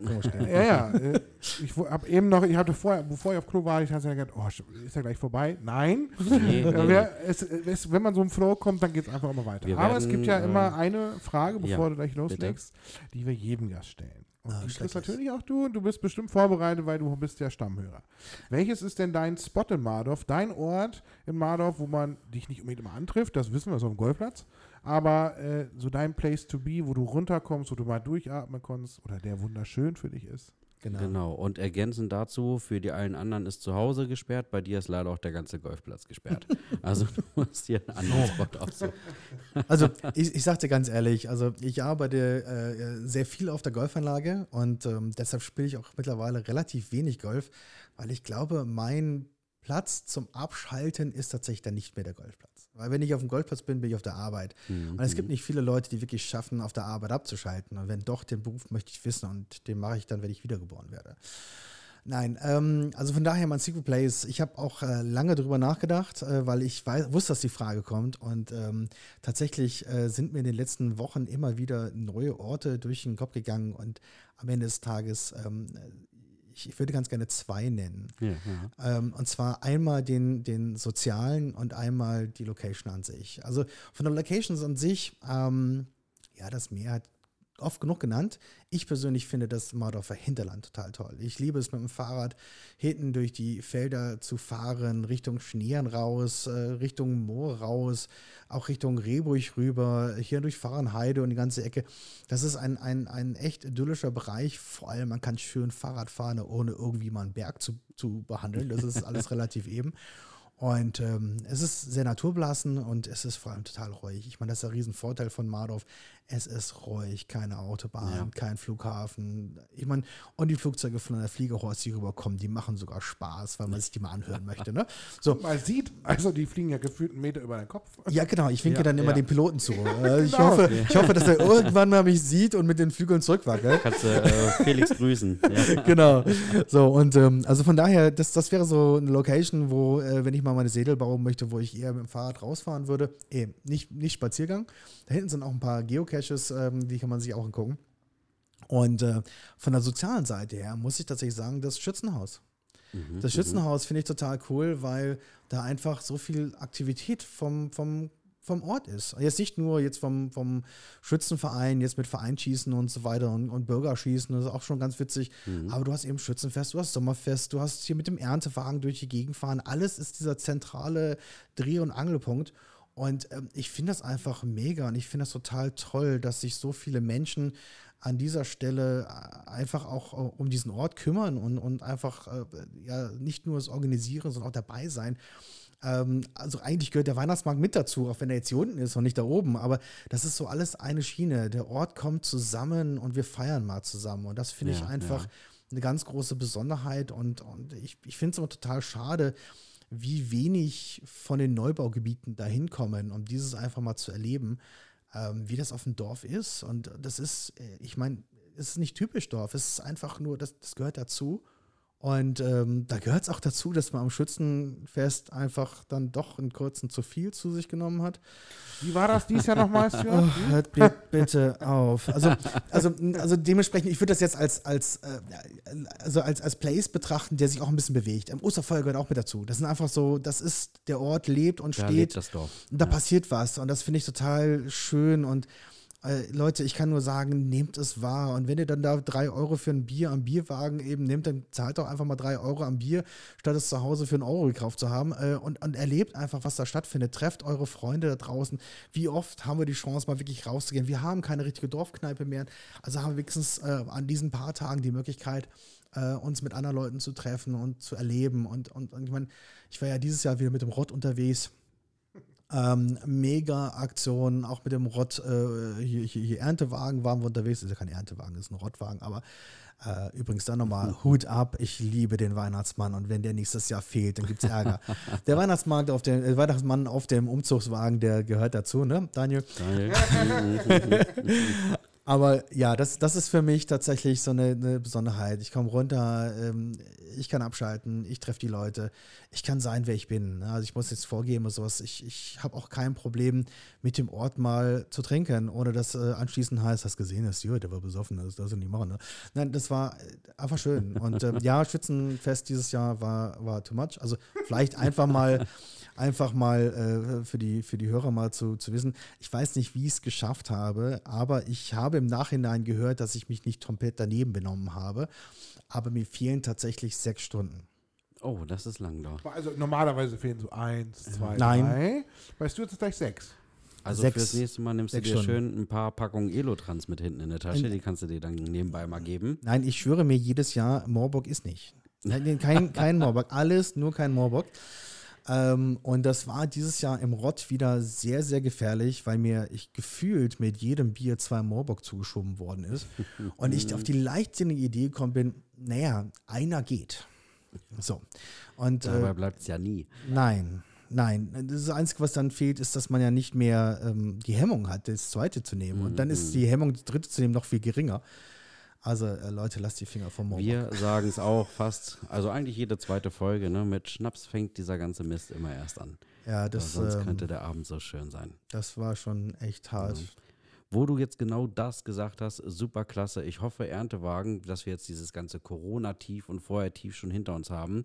Ähm, es war ja mega. So viele Wagen ähm, hatten wir schon Ewigkeiten oder noch nie. Ähm, wenn das alles so weitergeht, wäre es absolut fantastisch, wenn dieses ganze Erntefest, Schützenfest einfach mal wieder noch mehr belebter wird, das Dorf dran teilnimmt und einfach Spaß dran hat. Weil ich finde auch, es ist eine klasse Veranstaltung, es hat super viel Spaß gemacht. Absolut mega. Ja. Stuart, wir haben noch ein äh, Schlusswort für dich, bevor wir die zweite Folge mit dir beenden, weil wir diese Folge in der Mitte splitten werden. Oh, Möchtest du den Leuten draußen noch irgendeine schöne Message mitteilen? ey, man, das ist jetzt neu. Das, das, da war ich jetzt nicht drauf vorbereitet. Eine Message an die Leute. Ähm, meine Bitte an alle da draußen. Und das ist seit Corona, finde ich, deutlich krasser geworden. Entspannt euch, genießt euer Leben und akzeptiert, wie gut wir es alle haben. Und äh, damit können wir viel besser miteinander leben, als äh, was wir teilweise so erleben. Ein wunderschönes Schlusswort. Ja, äh, ja, ja, sehr gut gesagt. Äh, ja, es sollte auch neu sein. Äh, könnt, für jeden mal was Neues dabei. Ist doch auch gut so.